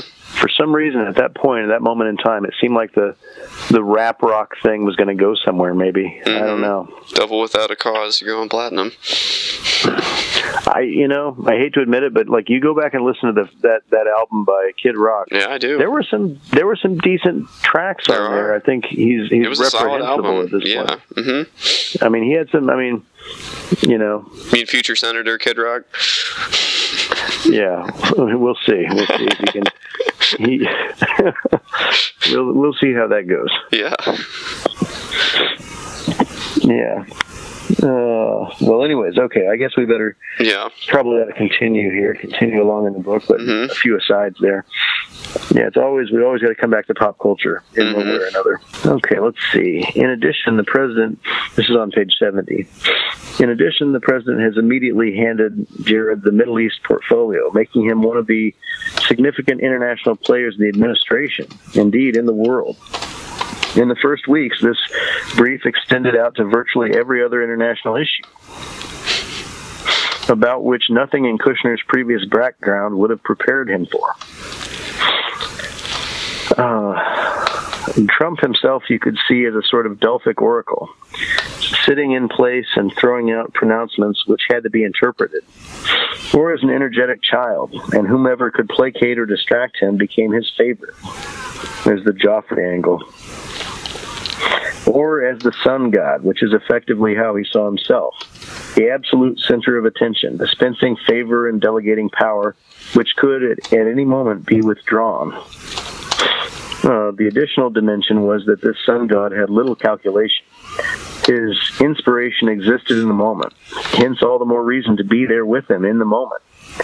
Bannon, for one, joined Trump for dinner every night, or at least made himself available. One bachelor there for the effective other bachelor. Priebus would observe that in the beginning, everyone would try to be part of these dinners, but within a few months, they had become a torturous duty to be avoided. Then they come to the part um, let's see, the subtleties here were immense because while Trump was often most influenced by the last person he spoke to, he did not actually listen to anyone. Excuse me. So it was not so much the force of an individual argument or position that moved him, but rather more just someone's presence, the connection of what was going through his mind. And although he was a person of many obsessions, much of what was on his mind had no fixed view to whomever he was with and their views. Um, ultimately, Trump may not be that different in his fundamental solipsism uh, from anyone of great wealth who has lived most of his life in a highly controlled environment. But one clear difference was that he had acquired almost no formal sort of social discipline. Uh, he could not even attempt to imitate decorum. he could not really converse. For instance, not in the sense of sharing information or of a balanced back and forth conversation. He neither particularly listened to what was said to him nor particularly considered what he said in response. One reason he was so repetitive. Nor did he treat anyone with any sort of basic or reliable courtesy. If he wanted something, his focus might be sharp and attention lavish. But if someone wanted something from him, he tended to become irritable and quickly lost interest. He demanded you pay attention. He demanded you pay him attention, and decided you were weak for groveling. In a sense, he was like an instinctive, pampered, and hugely successful actor. Everybody was either a lackey who did his bidding or a high-ranking film functionary trying to coax out his attention and performance, and to do this without making him angry or petulant. Good luck. The payoff was his enthusiasm, quickness, spontaneity, and if he departed for a moment from the nonstop focus on himself, an often incisive sense of the weakness of his opponents and a sense of their deepest desires. That's true. Yeah, he's got that bully's instinct for what people are afraid of. You know, people finding out or thinking about them. So I, you know, he's he's an he's a total like he's totally incompetent in so many areas. It's hard. It's hard to or it's easy to forget that uh, he has intelligence in, in areas, certain areas. So Yeah. Yeah, it's it's amazing. Yeah.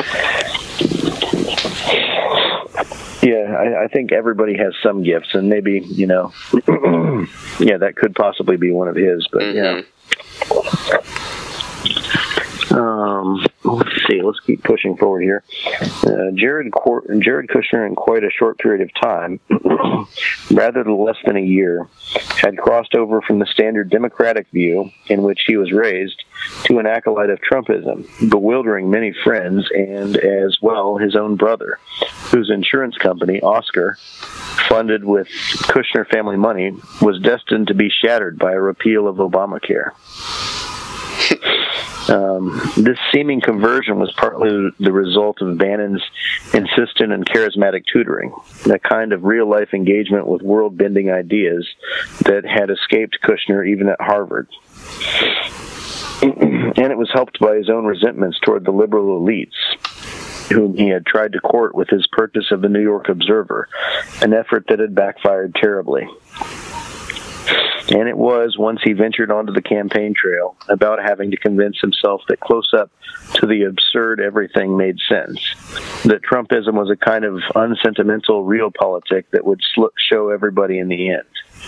But most of all, it was that they had won, and he was determined not to look a gift horse in the mouth. And everything that was bad about Trumpism, he had convinced himself he could help fix. Again, I think we continue to see a long line of idiots think that they're going to be the one who are going to like save Trump from himself or save mm-hmm. America from Trump. And I mean, we saw Giuliani on TV in oh, his first day on the job as lawyer, practically, and he like blew up the case. it's like, don't blow up the case. That's Trump's job. exactly. It's like there's two Trumps now. having, having something to do with paying some Stormy Daniels woman 130,000, I mean, which is going to turn out to be perfectly legal. Uh, That money was not campaign money. Sorry, I'm giving you a fact now that you don't know. It's not campaign money. No campaign finance violation. So they, they funneled it through the law firm. Funneled through the law firm, and the president repaid it. Yeah, I think Bill Maher said that they're both senile a night or two ago. Rudy and Trump, first of all, they're both senile. They're both fucking sen- guys. You got to write your lies down. You know how it is at that age.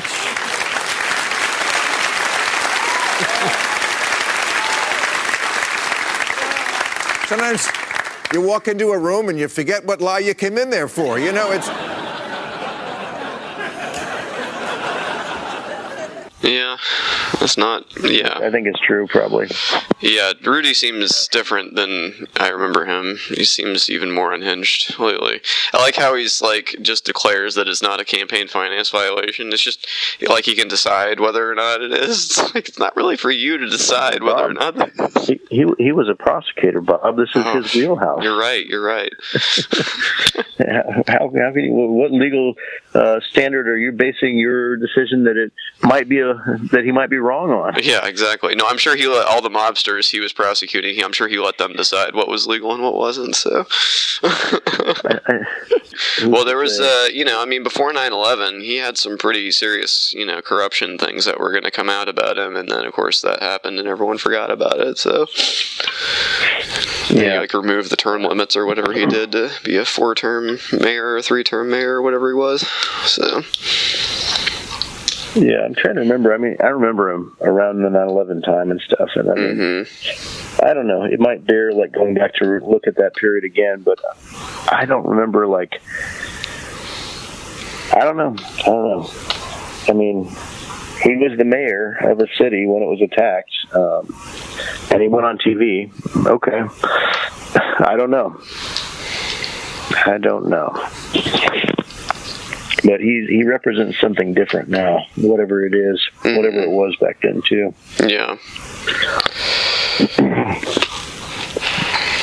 Well, it's like when uh, I had Rick Wilson on, who was in charge of his mayoral campaign, I guess. Uh, he was talking about how it was just dumbfounding to him to see Giuliani defend Trump after he was the one that like was a prosecutor for all these years and had, you know, he know he knows what the laws are. You know, this isn't this isn't some newbie. It's like you're just willing to torch your entire reputation for this guy, and, and he's not going to pay you back. That's that's the thing I don't understand about people who are willing to, you know, shred themselves for this guy. It's like there's never going to be another end of it where he'll like repay your loyalty in any way. It seems like it just you end up with a knife in your back anyway. So I guess for a moment you get to be in the spotlight, but it's like this is not long term thinking. So Well, not just for a moment. You get to be in the history books. sure, yeah, absolutely.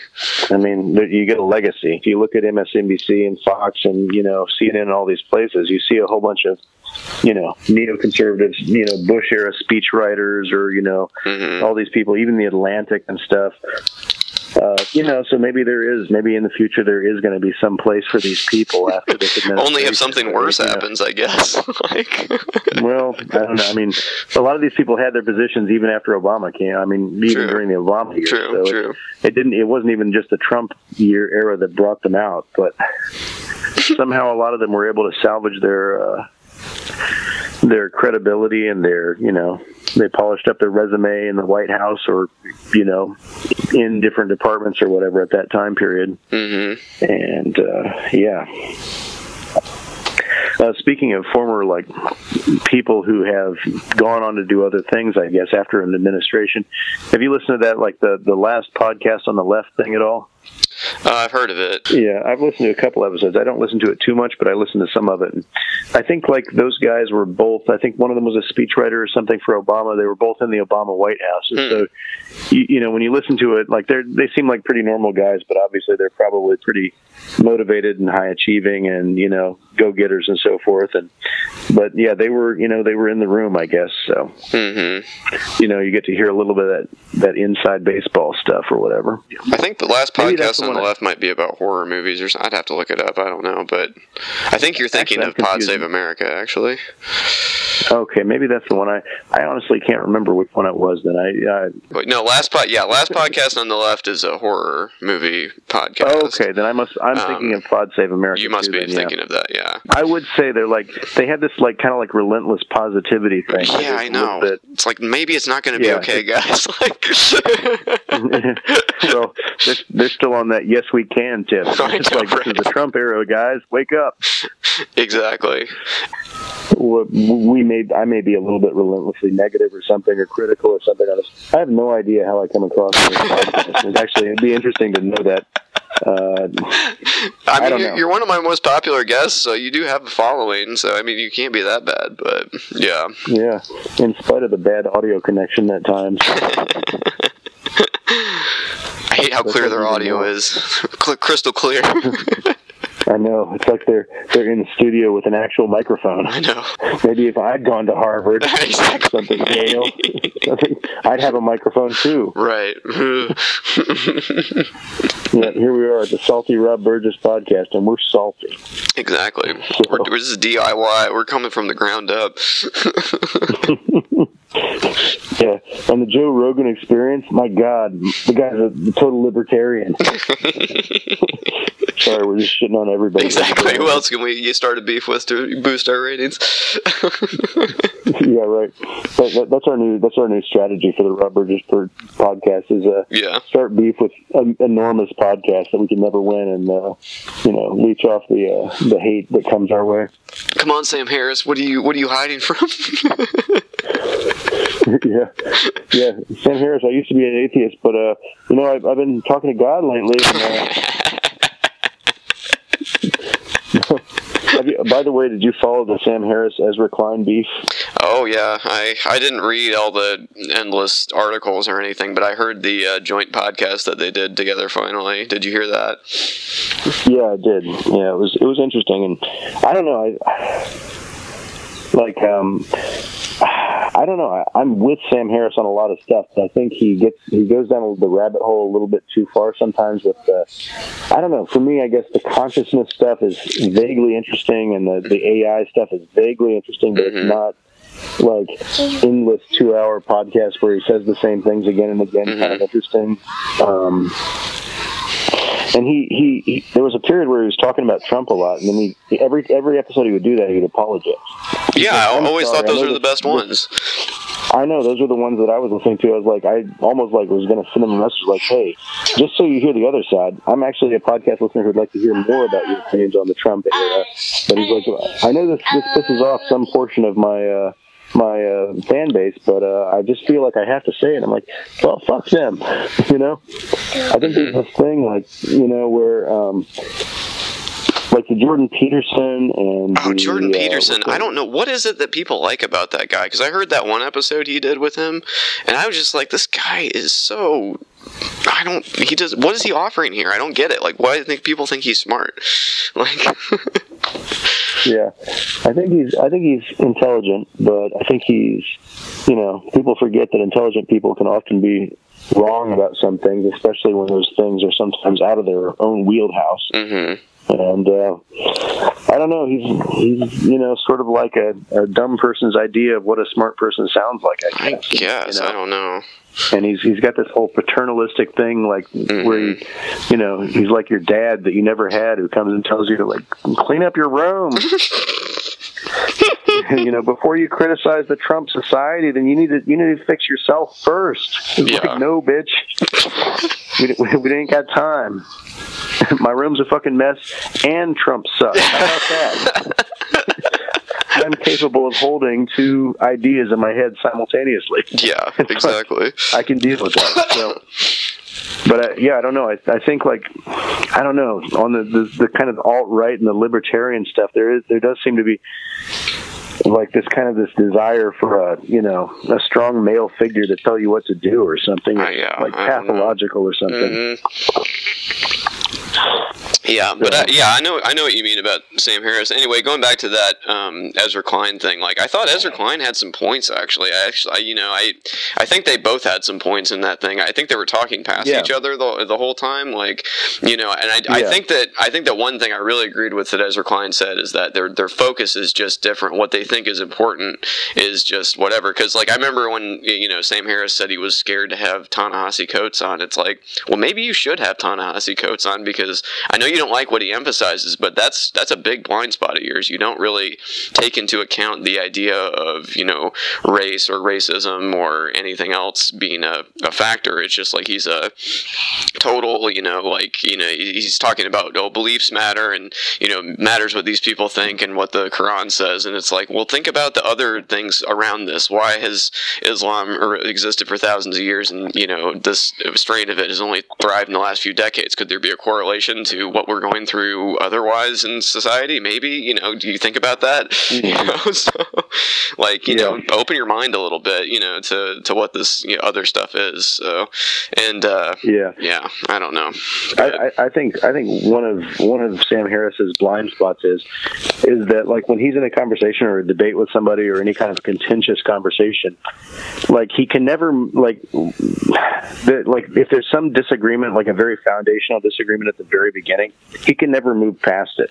Oh yeah, he'll just spend so- like entire hours on like one point that we could have Yeah. just moved past, and it's like, okay, you guys don't agree or you misstated that. Who cares? It's not what we're here to talk about, you know. So Yeah, I, I, I, I can. I mean, to some degree, I can understand it because, to some degree, if you agree to your opponent's framing, then you're perpetually on the back foot for the rest of the discussion. But at the same time, you've got to know when you're no longer producing entertaining content. You know, not that that's the end all be all, but I'm saying like I've heard multiple podcasts where he's not not just Ezra Klein, but like other podcasts too with other people where the other person and the other person can be a little bit pedantic too, and I think they kind of both feed off of that or whatever. But yeah. it's just like it's a two and a half hour slog where like, they never move past this one thing and they keep bickering about it. And it's like, come on, man, you you guys are supposed to be big thinkers. You've got to you got to zoom out and see the big picture at some point. And Yeah. you know, as soon as I hear him Yeah. use, use the word unpack something, I'm like, oh my god, we're never gonna be, we're never leaving, are we?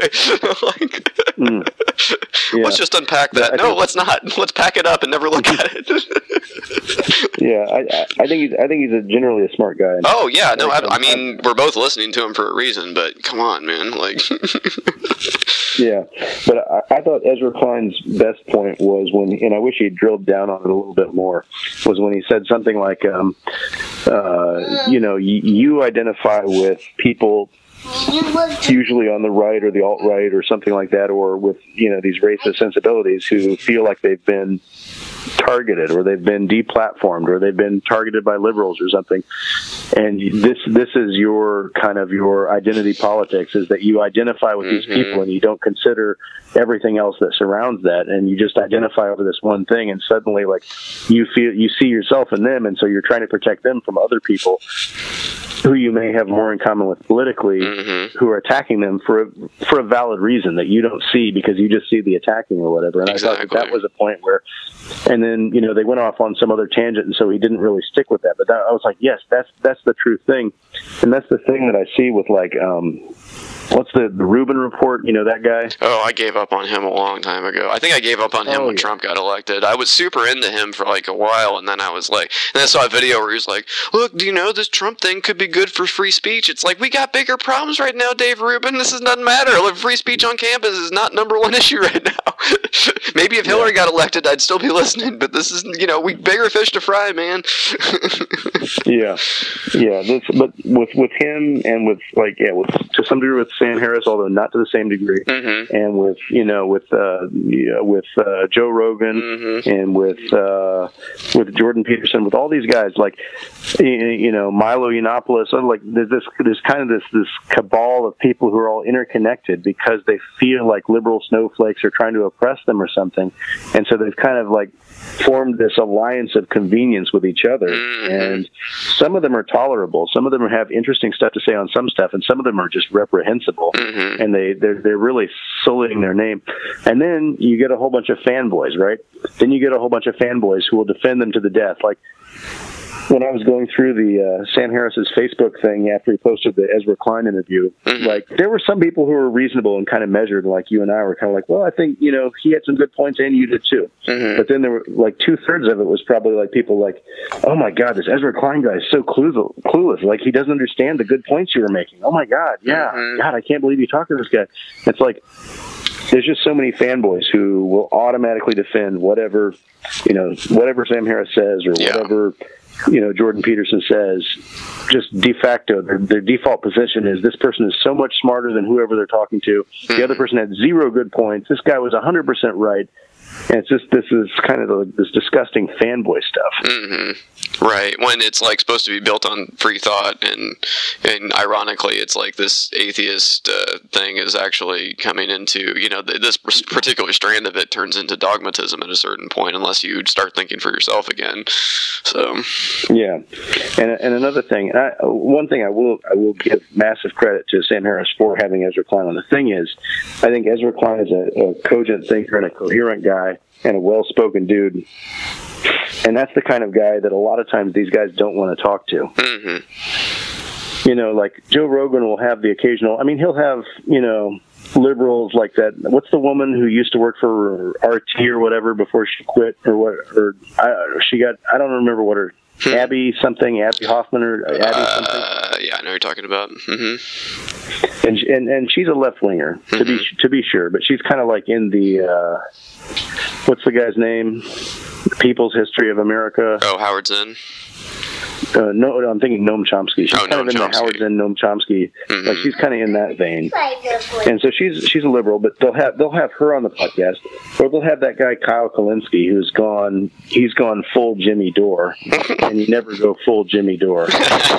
so you know, so these guys like Joe Rogan will have people like Jimmy Dore or Kyle Kulinski on the show, and they'll pretend to be like the the liberal, you know, hey, we welcome all opinions here, Mm-hmm. and you know, these guys are.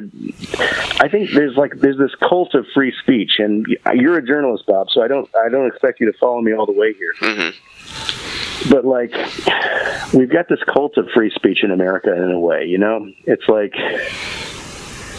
at, at the same time, like I mean, everybody gets offended. Everybody's got certain things you can't say, Mm-hmm. but they want to pretend that they still believe in free speech, Mm-hmm. and and they, they they worship free speech and stuff, and this and that and this and that. They complain about deplatformings, but at the same time, like a lot, you know, a lot of these guys won't, don't want to talk to, for example, uh, Majority Report, Sam Seder, right? Mm-hmm. They don't want to go on the Majority Report. They don't. Yeah, I know he and he they and Dave Rubin have a big thing going, don't they? Yeah, and Jimmy Dore too. Mm-hmm. Um, although I saw I saw the alternative media circle the wagons when a CNN, CNN article was written a few weeks ago that listed uh, Jimmy Dore as a conspiracy theorist, a left wing example of a conspiracy theorist, and like everybody it was like a full court press, you know, Cenk Uygur, uh, you know, uh, Kyle Kulinski, of course, Jimmy Dore himself, of course, and the Majority Report too. And they're like, "This is not right. You can't compare Jimmy Dore to these alt right types." And I'm like, Jimmy Dore has become, he's made himself into a very useful idiot.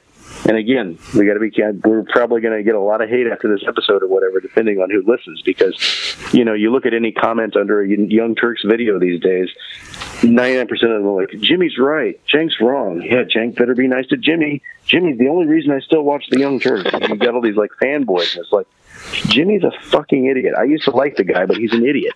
He's gone, you know. I think he hates Hillary Clinton more than Rush Limbaugh did.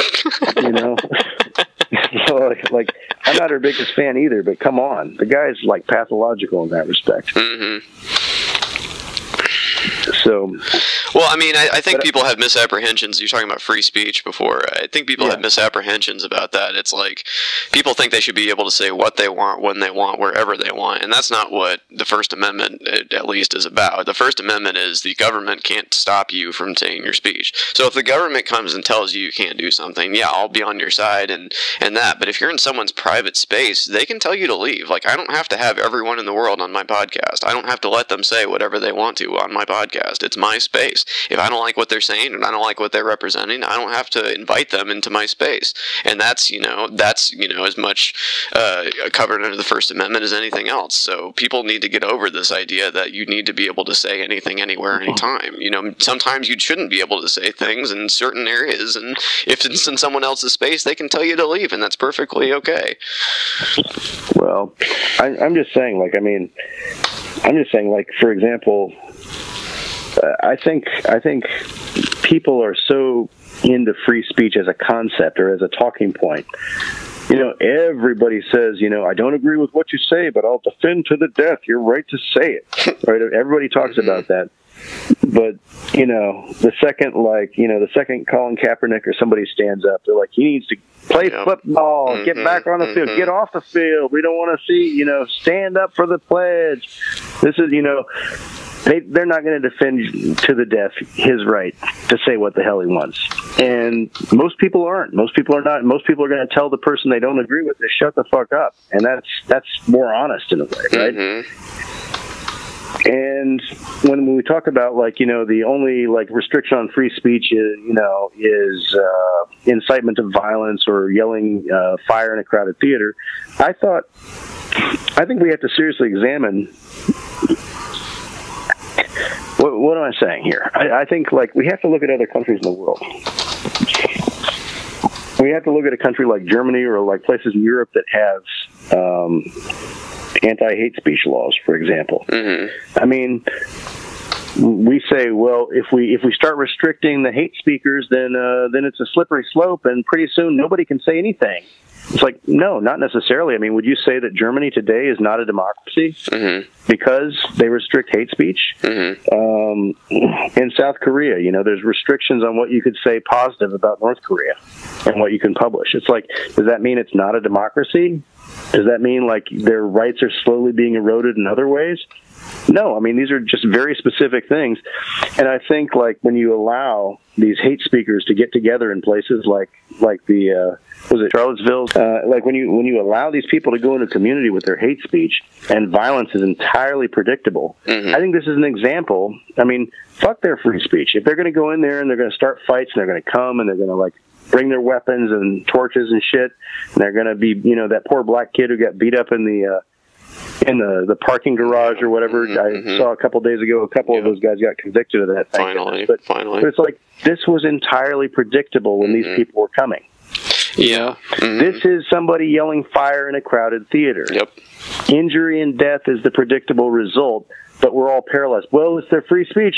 They can go there and they can chant, you know, the, the Jews will not replace us, and that's their right. We can't, we got to throw up our hands. What can we possibly do about it? Mm-hmm. And it's like, I'm just thinking, has free speech gone too far? Mm-hmm. You know? Well, there's a big. Actually, it's it's, like funny. it's funny you say that because there's a big uh, kind of schism in the ACLU that I was reading about, uh, where kind of one faction, uh, like the uh, the faction that you know defended the Nazis that marched in Skokie, Illinois, and you remember that when that happened in the 70s or 80s or whatever. Uh, so. Oh yeah, like like it was yesterday. Right, absolutely. Um, so so there's there's that faction that's like, well, we'll we'll defend our, our rights, but then there's like what you're talking about with Charlottesville and that, and it's like the obvious end result was always going to be this. This is why they're doing this. They're provoking until there's a reaction, and then they can get violent. Um, so you know now I think what the because the ACLU defended the Charlottesville protesters' right to be there. That was the whole. That was the end result of that case was them defending them, uh, having that permit to hold their Unite the Right rally or whatever. So there's a faction of the ACLU that is now trying to push for it, and I think they may have even changed their uh, standards now, where if the end result is violence or the point of it is violence, that they're not going to defend it because obviously this is all trolling. This is out of the Nazi playbook. You know, I don't want to draw too many comparisons, although they call themselves Nazis, so who cares? But uh, you know, there's a famous propaganda poster I, I remember seeing a couple weeks ago from uh, the 1930s, and it's got a picture a picture of Hitler with a you know tape over his mouth. It's like, oh, why won't they let this man speak or whatever? Why won't they let this man just tell his ideas in public? Geez, does anybody believe in free speech anymore? You know, so this is the same playbook that they were going with for years, and you know, it's like uh, provoke, provoke, provoke violence. End result, everyone could have predicted it. So, yeah, it's it's a tough thing because I mean, there's free speech absolutists out there that think you know we should defend. You get into prior restraint, but Yeah, absolutely. So it's it's a tough one. I mean, you know, my instincts there as a journalist, of course, are to let the you know let people say what they want whenever. But you know, there's real consequences for people, and you know you have to take that into account. This isn't a thought experiment for especially minorities and people that are being targeted. So Yeah, it's uh, Yeah, I don't know. I just I think I'm like I'm not even saying do it with free speech in any capacity, but I just want people to actually think more. Don't just chant the slogans about you know I'll defend your death, my death, the right for you to say whatever.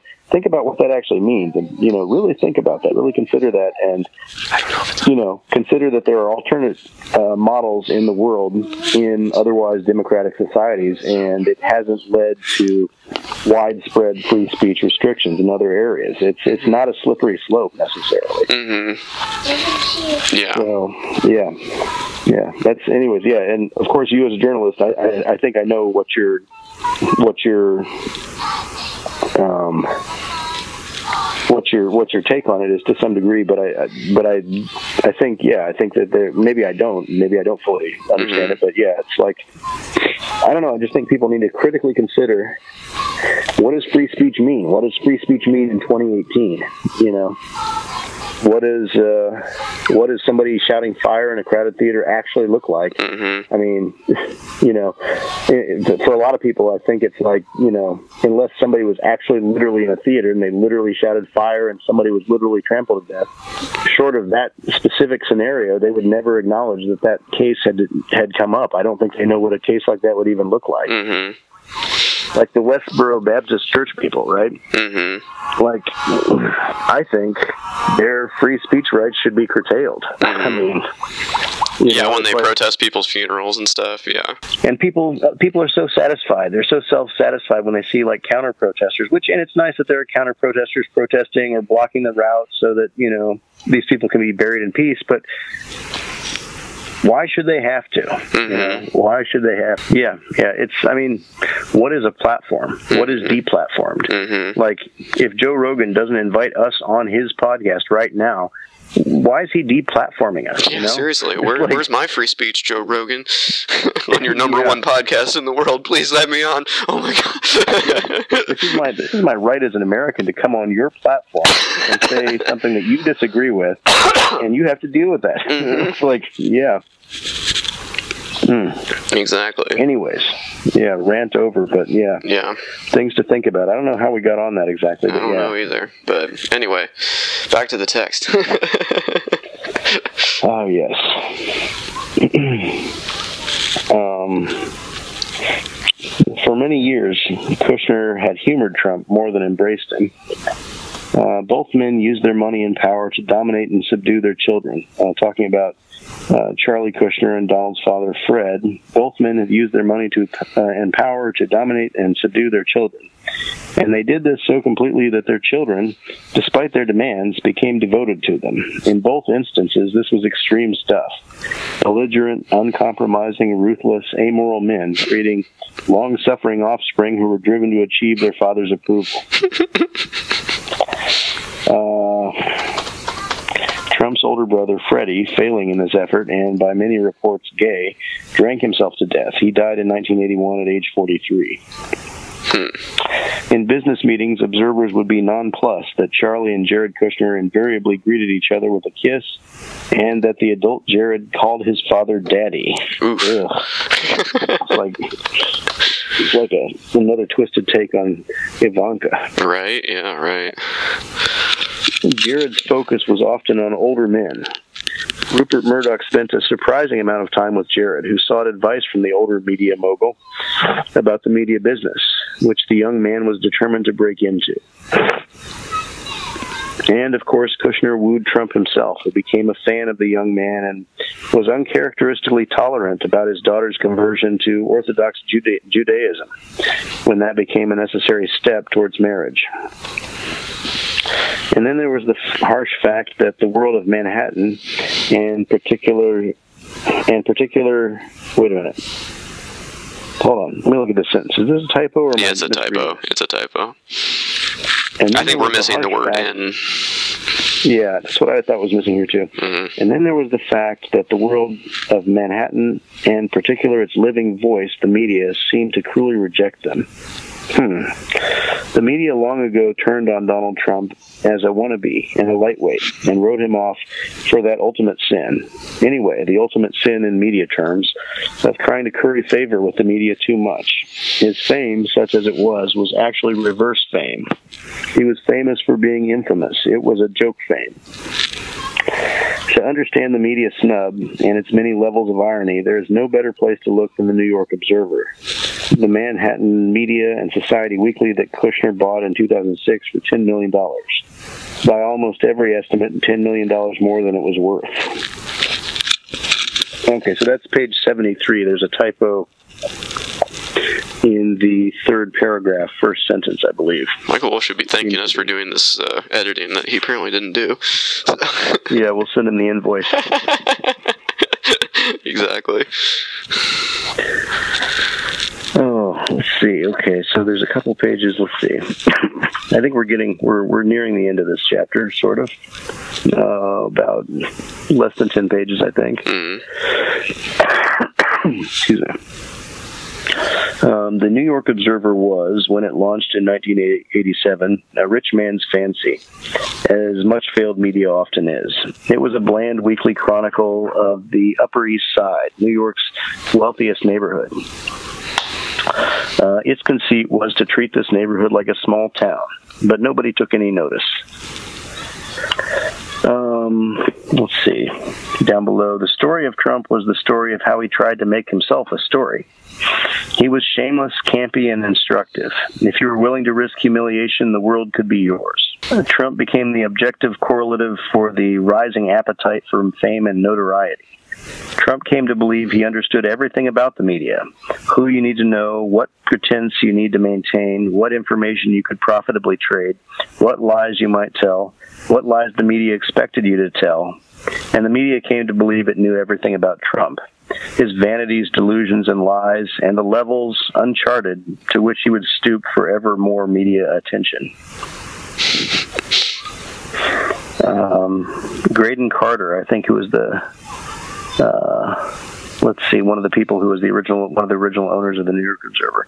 Graydon Carter soon used the New York Observer as his stepping stone to Vanity Fair, where he believed he might have access to a higher level of celebrity than Donald Trump. uh, um, hmm. Uh, let's see, Donald Trump became a symbol of the media's own self loathing.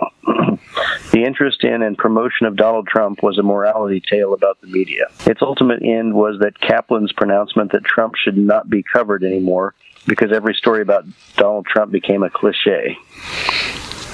I guess Kaplan was the guy who succeeded Grayson at the magazine. Um, to everyone working in media in New York, Donald Trump represented the ultimate shame of working in media in New York. You might have to write about Donald Trump.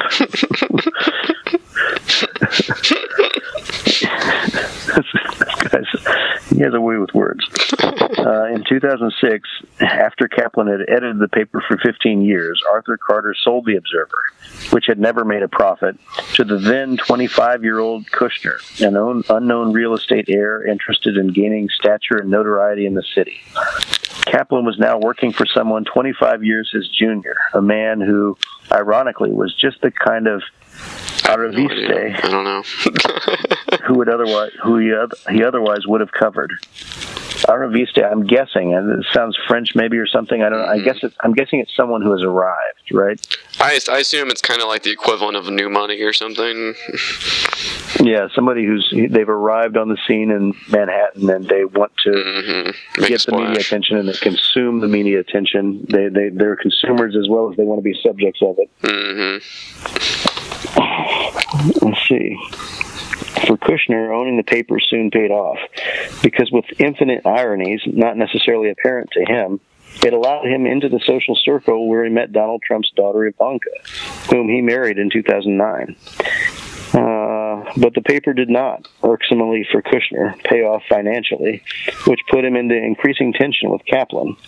Kaplan, in turn, began telling witty and devastating tales about the pretensions and callousness of his callowness of his new boss, which spread in constant retelling among his many media proteges and hence throughout the media itself. In 2009, Kaplan left the paper and Kushner, making a mistake that many rich men who have bought vanity media properties are prone to making, tried to find a profit by cutting costs. In short order, the media world came to regard Kushner as the man who not only took Peter Kaplan's paper from him, but also ruined it, brutally and incompetently. And worse, in 2013, Kaplan, at 59, died of cancer. So effectively, in the telling, Kushner had killed him too. Uh, if you stay around long enough in the media eye, your fate, like that of a banana republic despot, is often an unkind one. Uh, a law Hillary Clinton was not able to circumvent. Zing. yeah, pretty interesting observation. Mm-hmm. Long before he ran for president, Trump and his sidekick son-in-law Kushner uh, had been marked not just for ignominy, but for slow torture by ridicule, contempt, and ever more amusing persiflage. I don't know what that means. um, Trump, in a smart move, picked up his media reputation and relocated it from a hypocritical New York to a more value free Hollywood, becoming the star of his own reality show, The Apprentice, and embracing a theory that would serve him well during his presidential campaign. In flyover country, there is no greater asset than celebrity. The fabulous, incomprehensible irony that the Trump family had, despite the media's distaste, despite everything the media knows and understands and has said about them, risen to a level not only of ultimate consequence, but even of immortality, is beyond worst case nightmare and into cosmic joke territory. I think that's that's pretty correct. Mm-hmm. This is this is cosmic joke territory. That the, the fact that Trump will be remembered on a list of currently fewer than 50 presidents of America at this point. It's a shame. Yep. I think you know what did uh, what did uh, what did Gonzo journalist guy Hunter S. Thompson say about Nixon? He said his body should have been burned and the ashes stuffed in a cannon and launched into the Pacific Ocean or something like that. That- He's like that's the fate that he deserved. I think that Yeah, I think he actually wrote that as his eulogy, like after he died. yeah, yeah. No, I think that's about what Trump deserves. He doesn't deserve to have his name on the list of presidents. Ugh, yeah, exactly.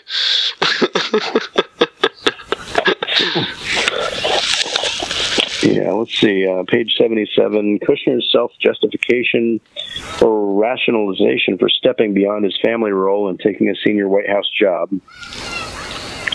to exercise restraint on his father in law and even a considerable stretch. Uh, and even a considerable stretch for the, the inexperienced young man to help lend him some gravitas. so Kushner thinks he's going to add gravitas to Trump.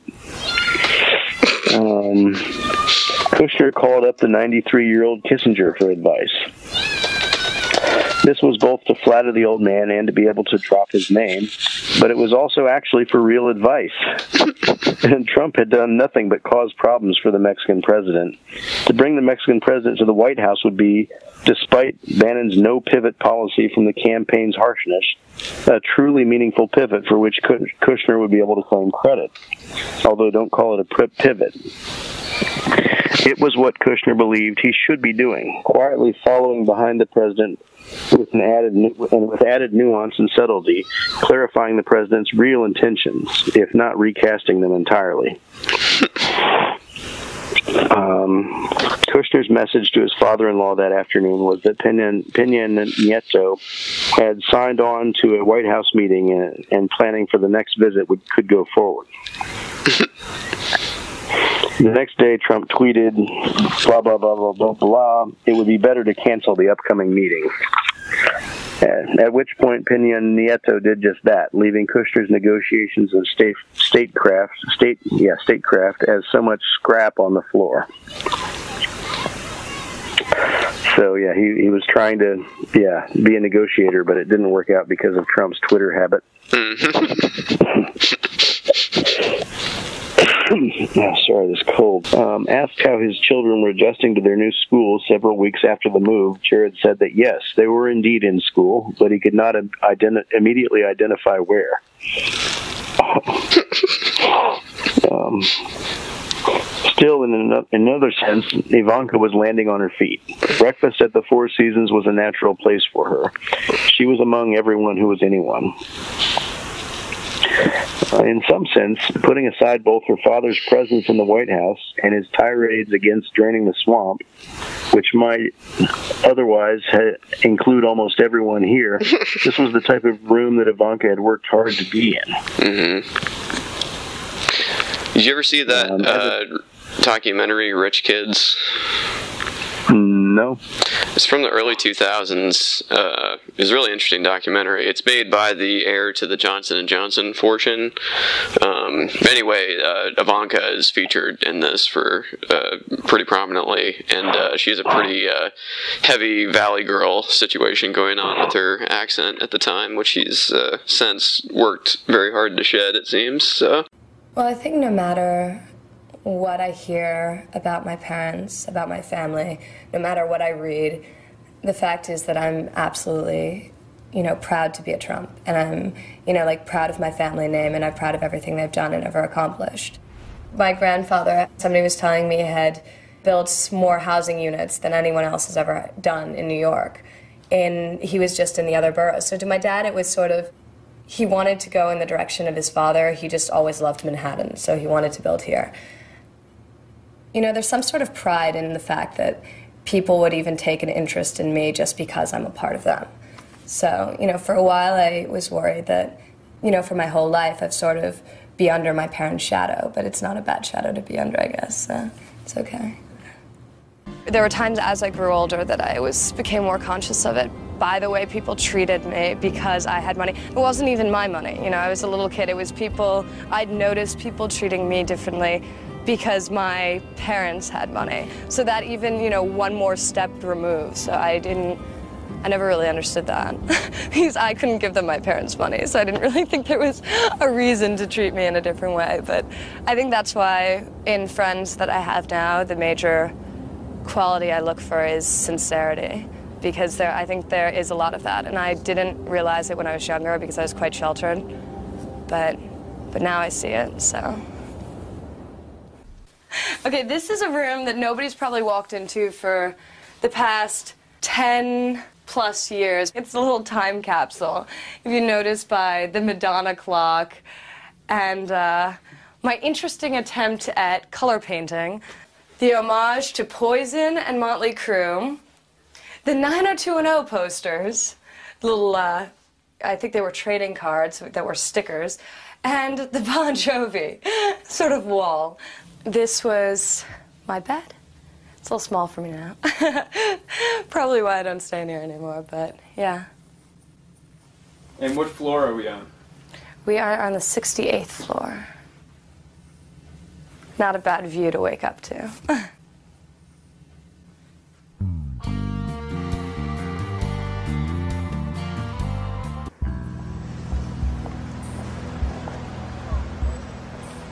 I remember once my father and I were walking down Fifth Avenue, and there was a homeless person sitting, um, sitting right outside of Trump Tower.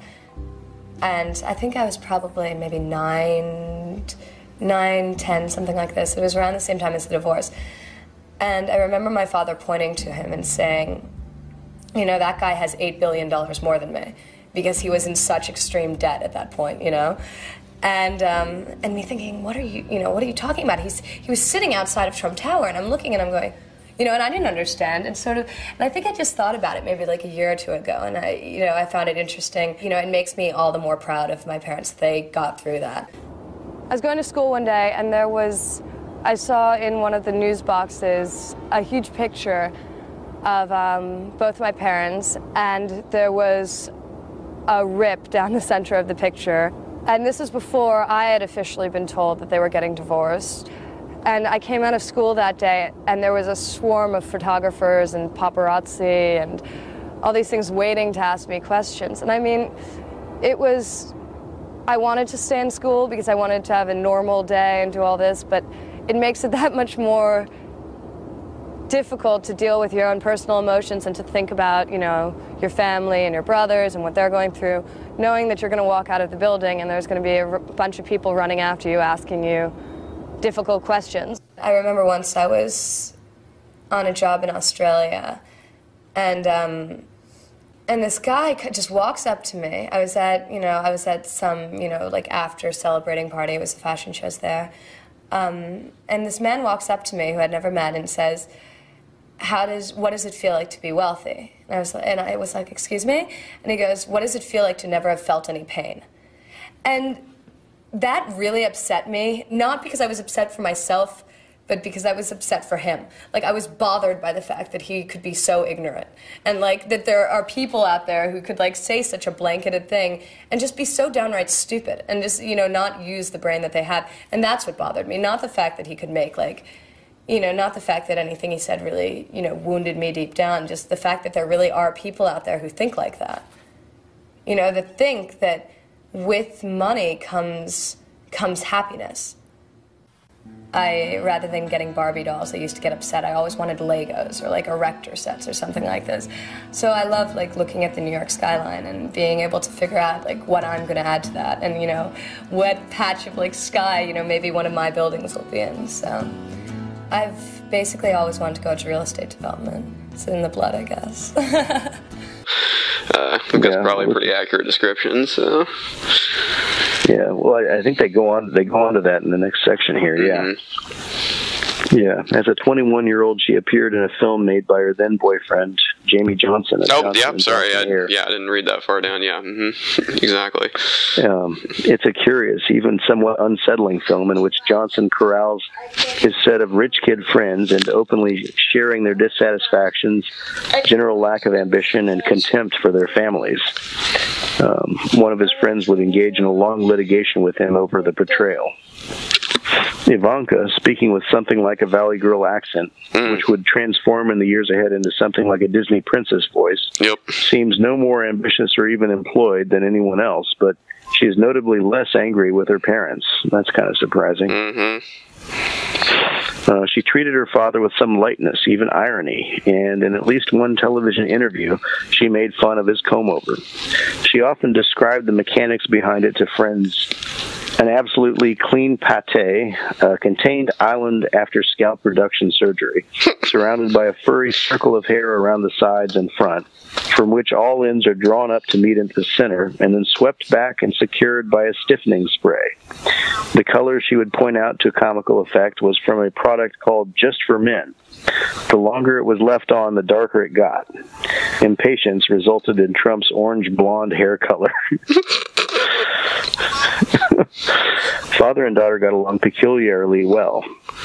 She accepted him. She was a helper, not just in his business dealings, but in his marital realignments. She facilitated entrances and exits. If you have a douchebag dad, and if everyone is open about it, then maybe it becomes fun and life a romantic comedy, sort of. Sorry, I, I, I misspoke before. The name of the movie was Born Rich. Anyway, go ahead. Born Rich, okay. Yeah. Yeah. Uh, reasonably, she ought to be much angrier. She grew up not just in the middle of a troubled family, but in one that was at all times immersed in bad press. But she was able to bifurcate reality and live only in the uppermost part of it, where the Trump name, no matter how often tarnished, nevertheless had come to be an affectionately tolerated presence. What's more, she tended to find protection as well as status in her boyfriend's families, aggressively bonding with a series of wealthy suitors families, including Jamie Johnson's before the Kushners over her own. Uh, the Ivanka Jared relationship was shepherded by Wendi Murdoch, herself a curious so- social example. Uh, to nobody so much as to her then husband, Rupert. Okay, I think that that was another case where I think they later said that Wendi Murdoch seemed to have some concerning contacts with the Russian or the Chinese government. I think she mm-hmm. was a former Chinese citizen or a Chinese American in any case. Maybe a Chinese Australian. I don't know when she married married Rupert actually. Hmm. Um, and yet, the larger truth was that Ivanka's relationship with her father was in no way a conventional family relationship. If it wasn't pure opportunism, opportunism, it was certainly transactional. It was business, building the brand, the presidential campaign, and now the White House. It was all business. But what did Ivanka and Jared, Jared really think of their father and father-in-law? There's great, great, great affection. You see it, you really do, replied Kellyanne Conway, somewhat avoiding the question. They're not fools, said Rupert Murdoch when asked the question. They understand him, I think, truly, reflected Joe Scarborough, and they appreciate his energy, but there's detachment. that is, Scarborough went on, they have tolerance, but few illusions. That's a very kind way of putting Um, it. Yeah, they let's see. In the days after the election, Ivanka and Jared had both met with a revolving door of lawyers and PR people. Most of them, the couple found uh, leery of involvement, not least because the couple seemed less interested in bending to advice and more interested in shopping for the advice they wanted. In fact, much of the advice they were getting had the same message: surround yourself, acquaint yourself with figures of the greatest establishment credibility. In effect, you are amateurs. You need professionals.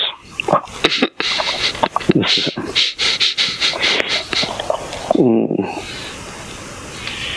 Let's see. Uh, finally, on the last page, in the assessment of the other fixers and PR women at the Four Seasons, this was a potential shadow White House, Trump's own family, not assaulting the power structures, but expressing an obvi- obvious enthusiasm for it. I don't know. That's kind of a random note to end on, but that's where I ended.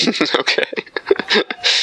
yeah. Well, we got through a whole chapter, so we're on chapter six now. Next time, so yeah, making Yeah, progress. This is, yeah, this is uh, this is a lot. I, I I don't know. It's hard when you're reading something to know what to underline and what to not to underline. Sometimes you just like underline as you're going because it seems interesting and stuff and seems pertinent. But I think yeah, a lot of the stuff is pertinent. But I think in that chapter we really get a sense that like it's it's interesting because Jared and Ivanka seem to have grown up with perhaps in a lot of ways perhaps democratic values. And I'm sure those are corporate democrat you know that kind of thing. Mm-hmm. But obviously the you know power corrupts and absolute power corrupts absolutely. And when your mm. dad's the president you're not going to publicly oppose him. Mm. Are you Tiffany? I think Tiffany's laying low for the moment.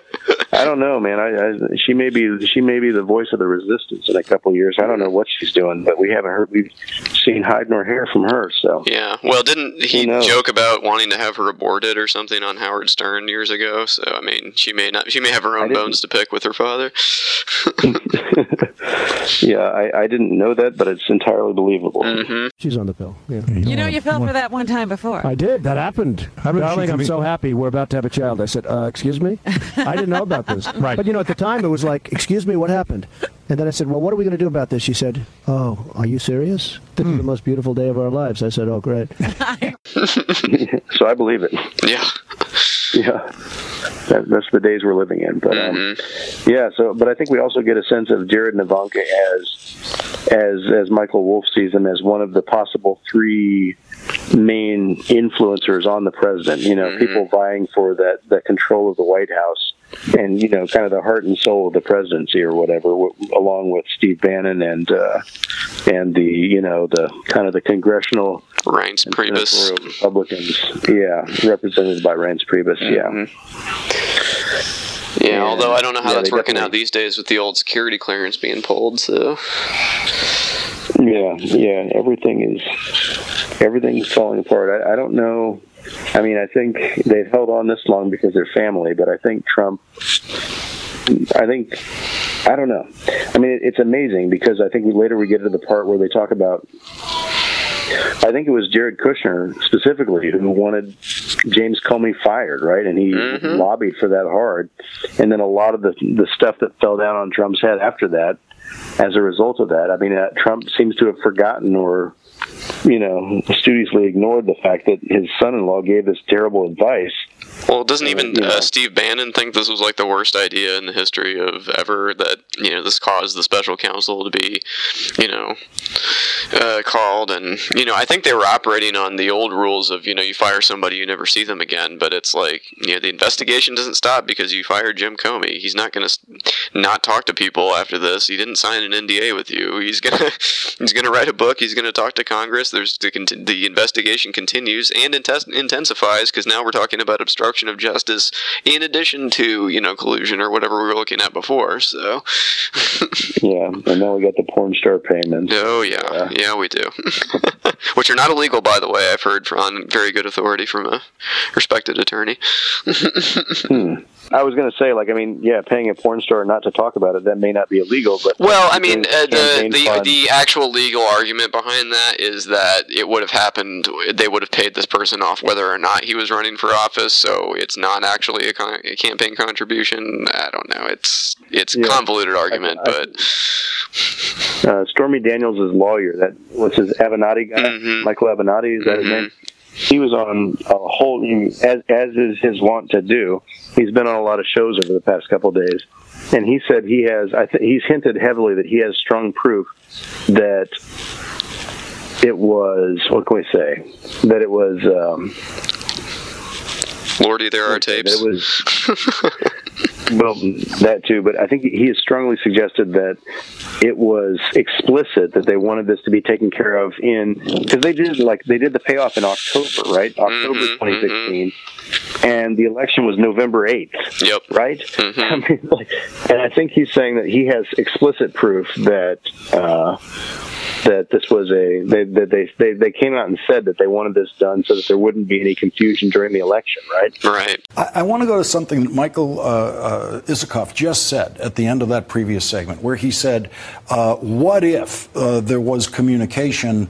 Uh, with Stormy Daniels, with Stormy Daniels' counsel, about settling, getting this $130,000 settlement done when it was done because of the timing of the campaign. Are you aware of any communication with your client or your client's counsel in October of 2016 as they were closing this settlement agreement that in, that involved the timing of the campaign? You know, our case has been pending almost two months, and I've made a lot of TV appearances, and I've gone on a lot of shows, and I've been interviewed a lot of times, and, and a lot of people have commented on that. I've never been asked this question, and it's perhaps one of the most important questions, and I'm going to answer it right now. There were extensive communications between Michael Cohen and Keith Davidson in October of 2016 relating to the timing of this payment and the need for the payment to be made prior to the election. Extensive communications relating to the need for the payment to be made, when it was made, and as it related to potential influence on the election, period. And Keith Davidson was then Stormy Daniels' lawyer. Correct. Everyone involved in this transaction around the time knew the importance of the payment as it related to the election. So any claim that the payment had nothing to do with the election is completely bogus. There's no question it had everything to do with the election. Based on what you know, do you expect that in the FBI raid, one of the things they're going to find in emails or other communication uh, systems that they have seized, do you think they will actually find some of the communication, at least, between Michael Cohen and Stormy Daniels' lawyer at the time, saying this timing is about the campaign? I, believe that they will find that, and I hope and pray that the reports of Michael Cohen recording conversations uh, with other parties, unbeknownst to them, are true. Because if he recorded conversations with Keith Davidson in the month of October of 2016 relating to this negotiation, there will be no question, no question, as to whether this was done in an attempt to influence the 2016 presidential election, Lawrence. Well, and then you've got uh, the reporting from Ronan Farrow uh, at the New Yorker talking about this relationship he had with the guy that owns the National Enquirer, where they had this catch and kill thing where they would buy these stories from people and sign them to exclusive deals for their stories and then just never publish the story. I mean, I think that's the Summer Zervos or whatever, that other Playboy Playmate or whatever that's supposedly had an affair with Trump that, you know, that you know, Yeah. was the thing with that. So, you know, and that We're was around the same time story, too. What's that? We're still waiting for her story because I Well, she's suing for she can go ahead and say defamation because she's saying because Trump is saying that she's lying that now they've you know basically null and voided the contract that was signed because he's lying about it and talking about it. So, and I think actually Yeah, the same thing might be happening to Bill O'Reilly too on the other end of it. But Yeah. Well, I think she's been released from the uh, NDA or whatever. Oh, has She's she? been I didn't see from the thing yeah. With the uh, National Enquirer, so she's Mhm. free to talk about it. So I'm sure she's probably shopping that to various uh, Oh, yes. news outlets or whatever. absolutely, Yeah, but again, I mean, I think that that's almost like, you know, talk about free speech. You know, like I mean, and that's that's not the government doing it, but when you've, I mean, the the levels of corruption when historians look back at the Trump era. And they, they're going to say, "How did this ever happen?" I mean, because when you've got Donald Trump in bed with the National Enquirer, using them to catch and kill people who would otherwise be free speaking against him, mm-hmm. you know, at what point does that become government restriction, government, mm-hmm. you know, mm-hmm. through government media control restricting freedom of speech of a person because it's her story to tell. She thought she had an outlet that was going to let her tell it, but they they trapped and killed her story so she couldn't speak at the behest of Donald Trump. You know, at what point is that government censorship? yeah. Exactly. Well, I'm sure it will all come to the light, well, which we hadn't seen. We're, we're going to see him naked before this is ending, and, and it's just going to be, my eyes are going to be burned out of my head when this happens. But this is going to end with uh, with a Trump uh, uh, unfortunate text message, probably to some some woman that Yeah. saved it, and we're just all going to have to live with that reality. I'm, I'm already emotion. I'm 100 percent emotionally prepared to see Trump naked.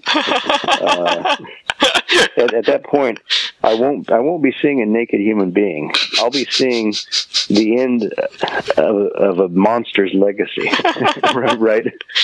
Perhaps the end of his hold on the evangelical Americans. Right? well, they've already That's given him a I'll- mulligan, so yeah, I don't know.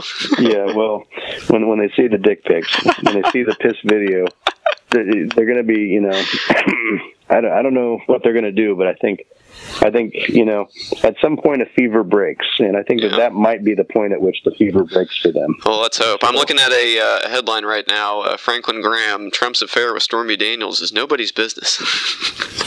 Wow, that's very magnanimous. Um, How Christ-like. do we do we do we have any quotes of during the Clinton years for for his dad? what about the children, Shaw? What are we going to tell them? Yeah, well, the, the children from that area are all grown up and perverted. it's too late for them. They're a lost cause. We're ready for Trump. Yeah, yeah, we, we- yeah. The Clinton affair was kind of a palate cleanser before the main course. It was the orange sherbet before we got to the, uh, what can we say? Ginger slices, the shaved ginger in between the bites of sushi, if you will.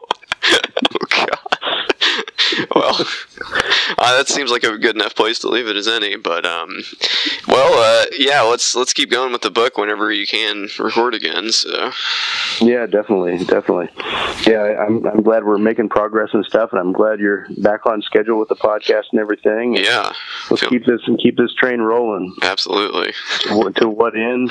Who knows? Make America read again.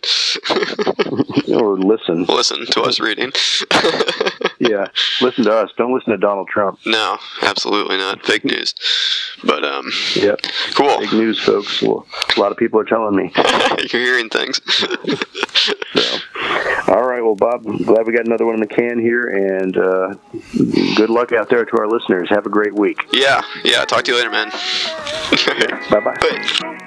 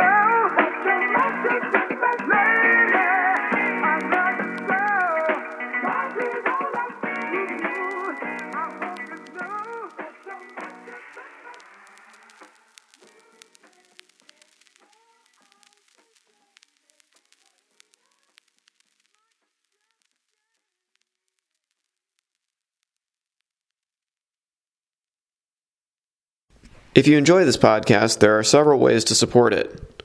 Join the Rob Burgess Show mailing list. Go to tinyletter.com forward slash The Rob Burgess Show and type in your email address. Then respond to the automatic message. I have a Patreon account which can be found at patreon.com forward slash Rob Burgess Show Patreon. I hope you'll consider supporting in any amount. Also, please make sure to comment, follow, like, subscribe, share, rate, and review everywhere the podcast is available, including iTunes, YouTube, SoundCloud, Stitcher, Google Play Music, Facebook, Twitter, Internet Archive, TuneIn, and RSS. The official website for the podcast is www.therobburgessshow.com. You can find out more about me by visiting my website, www.thisburgess.com.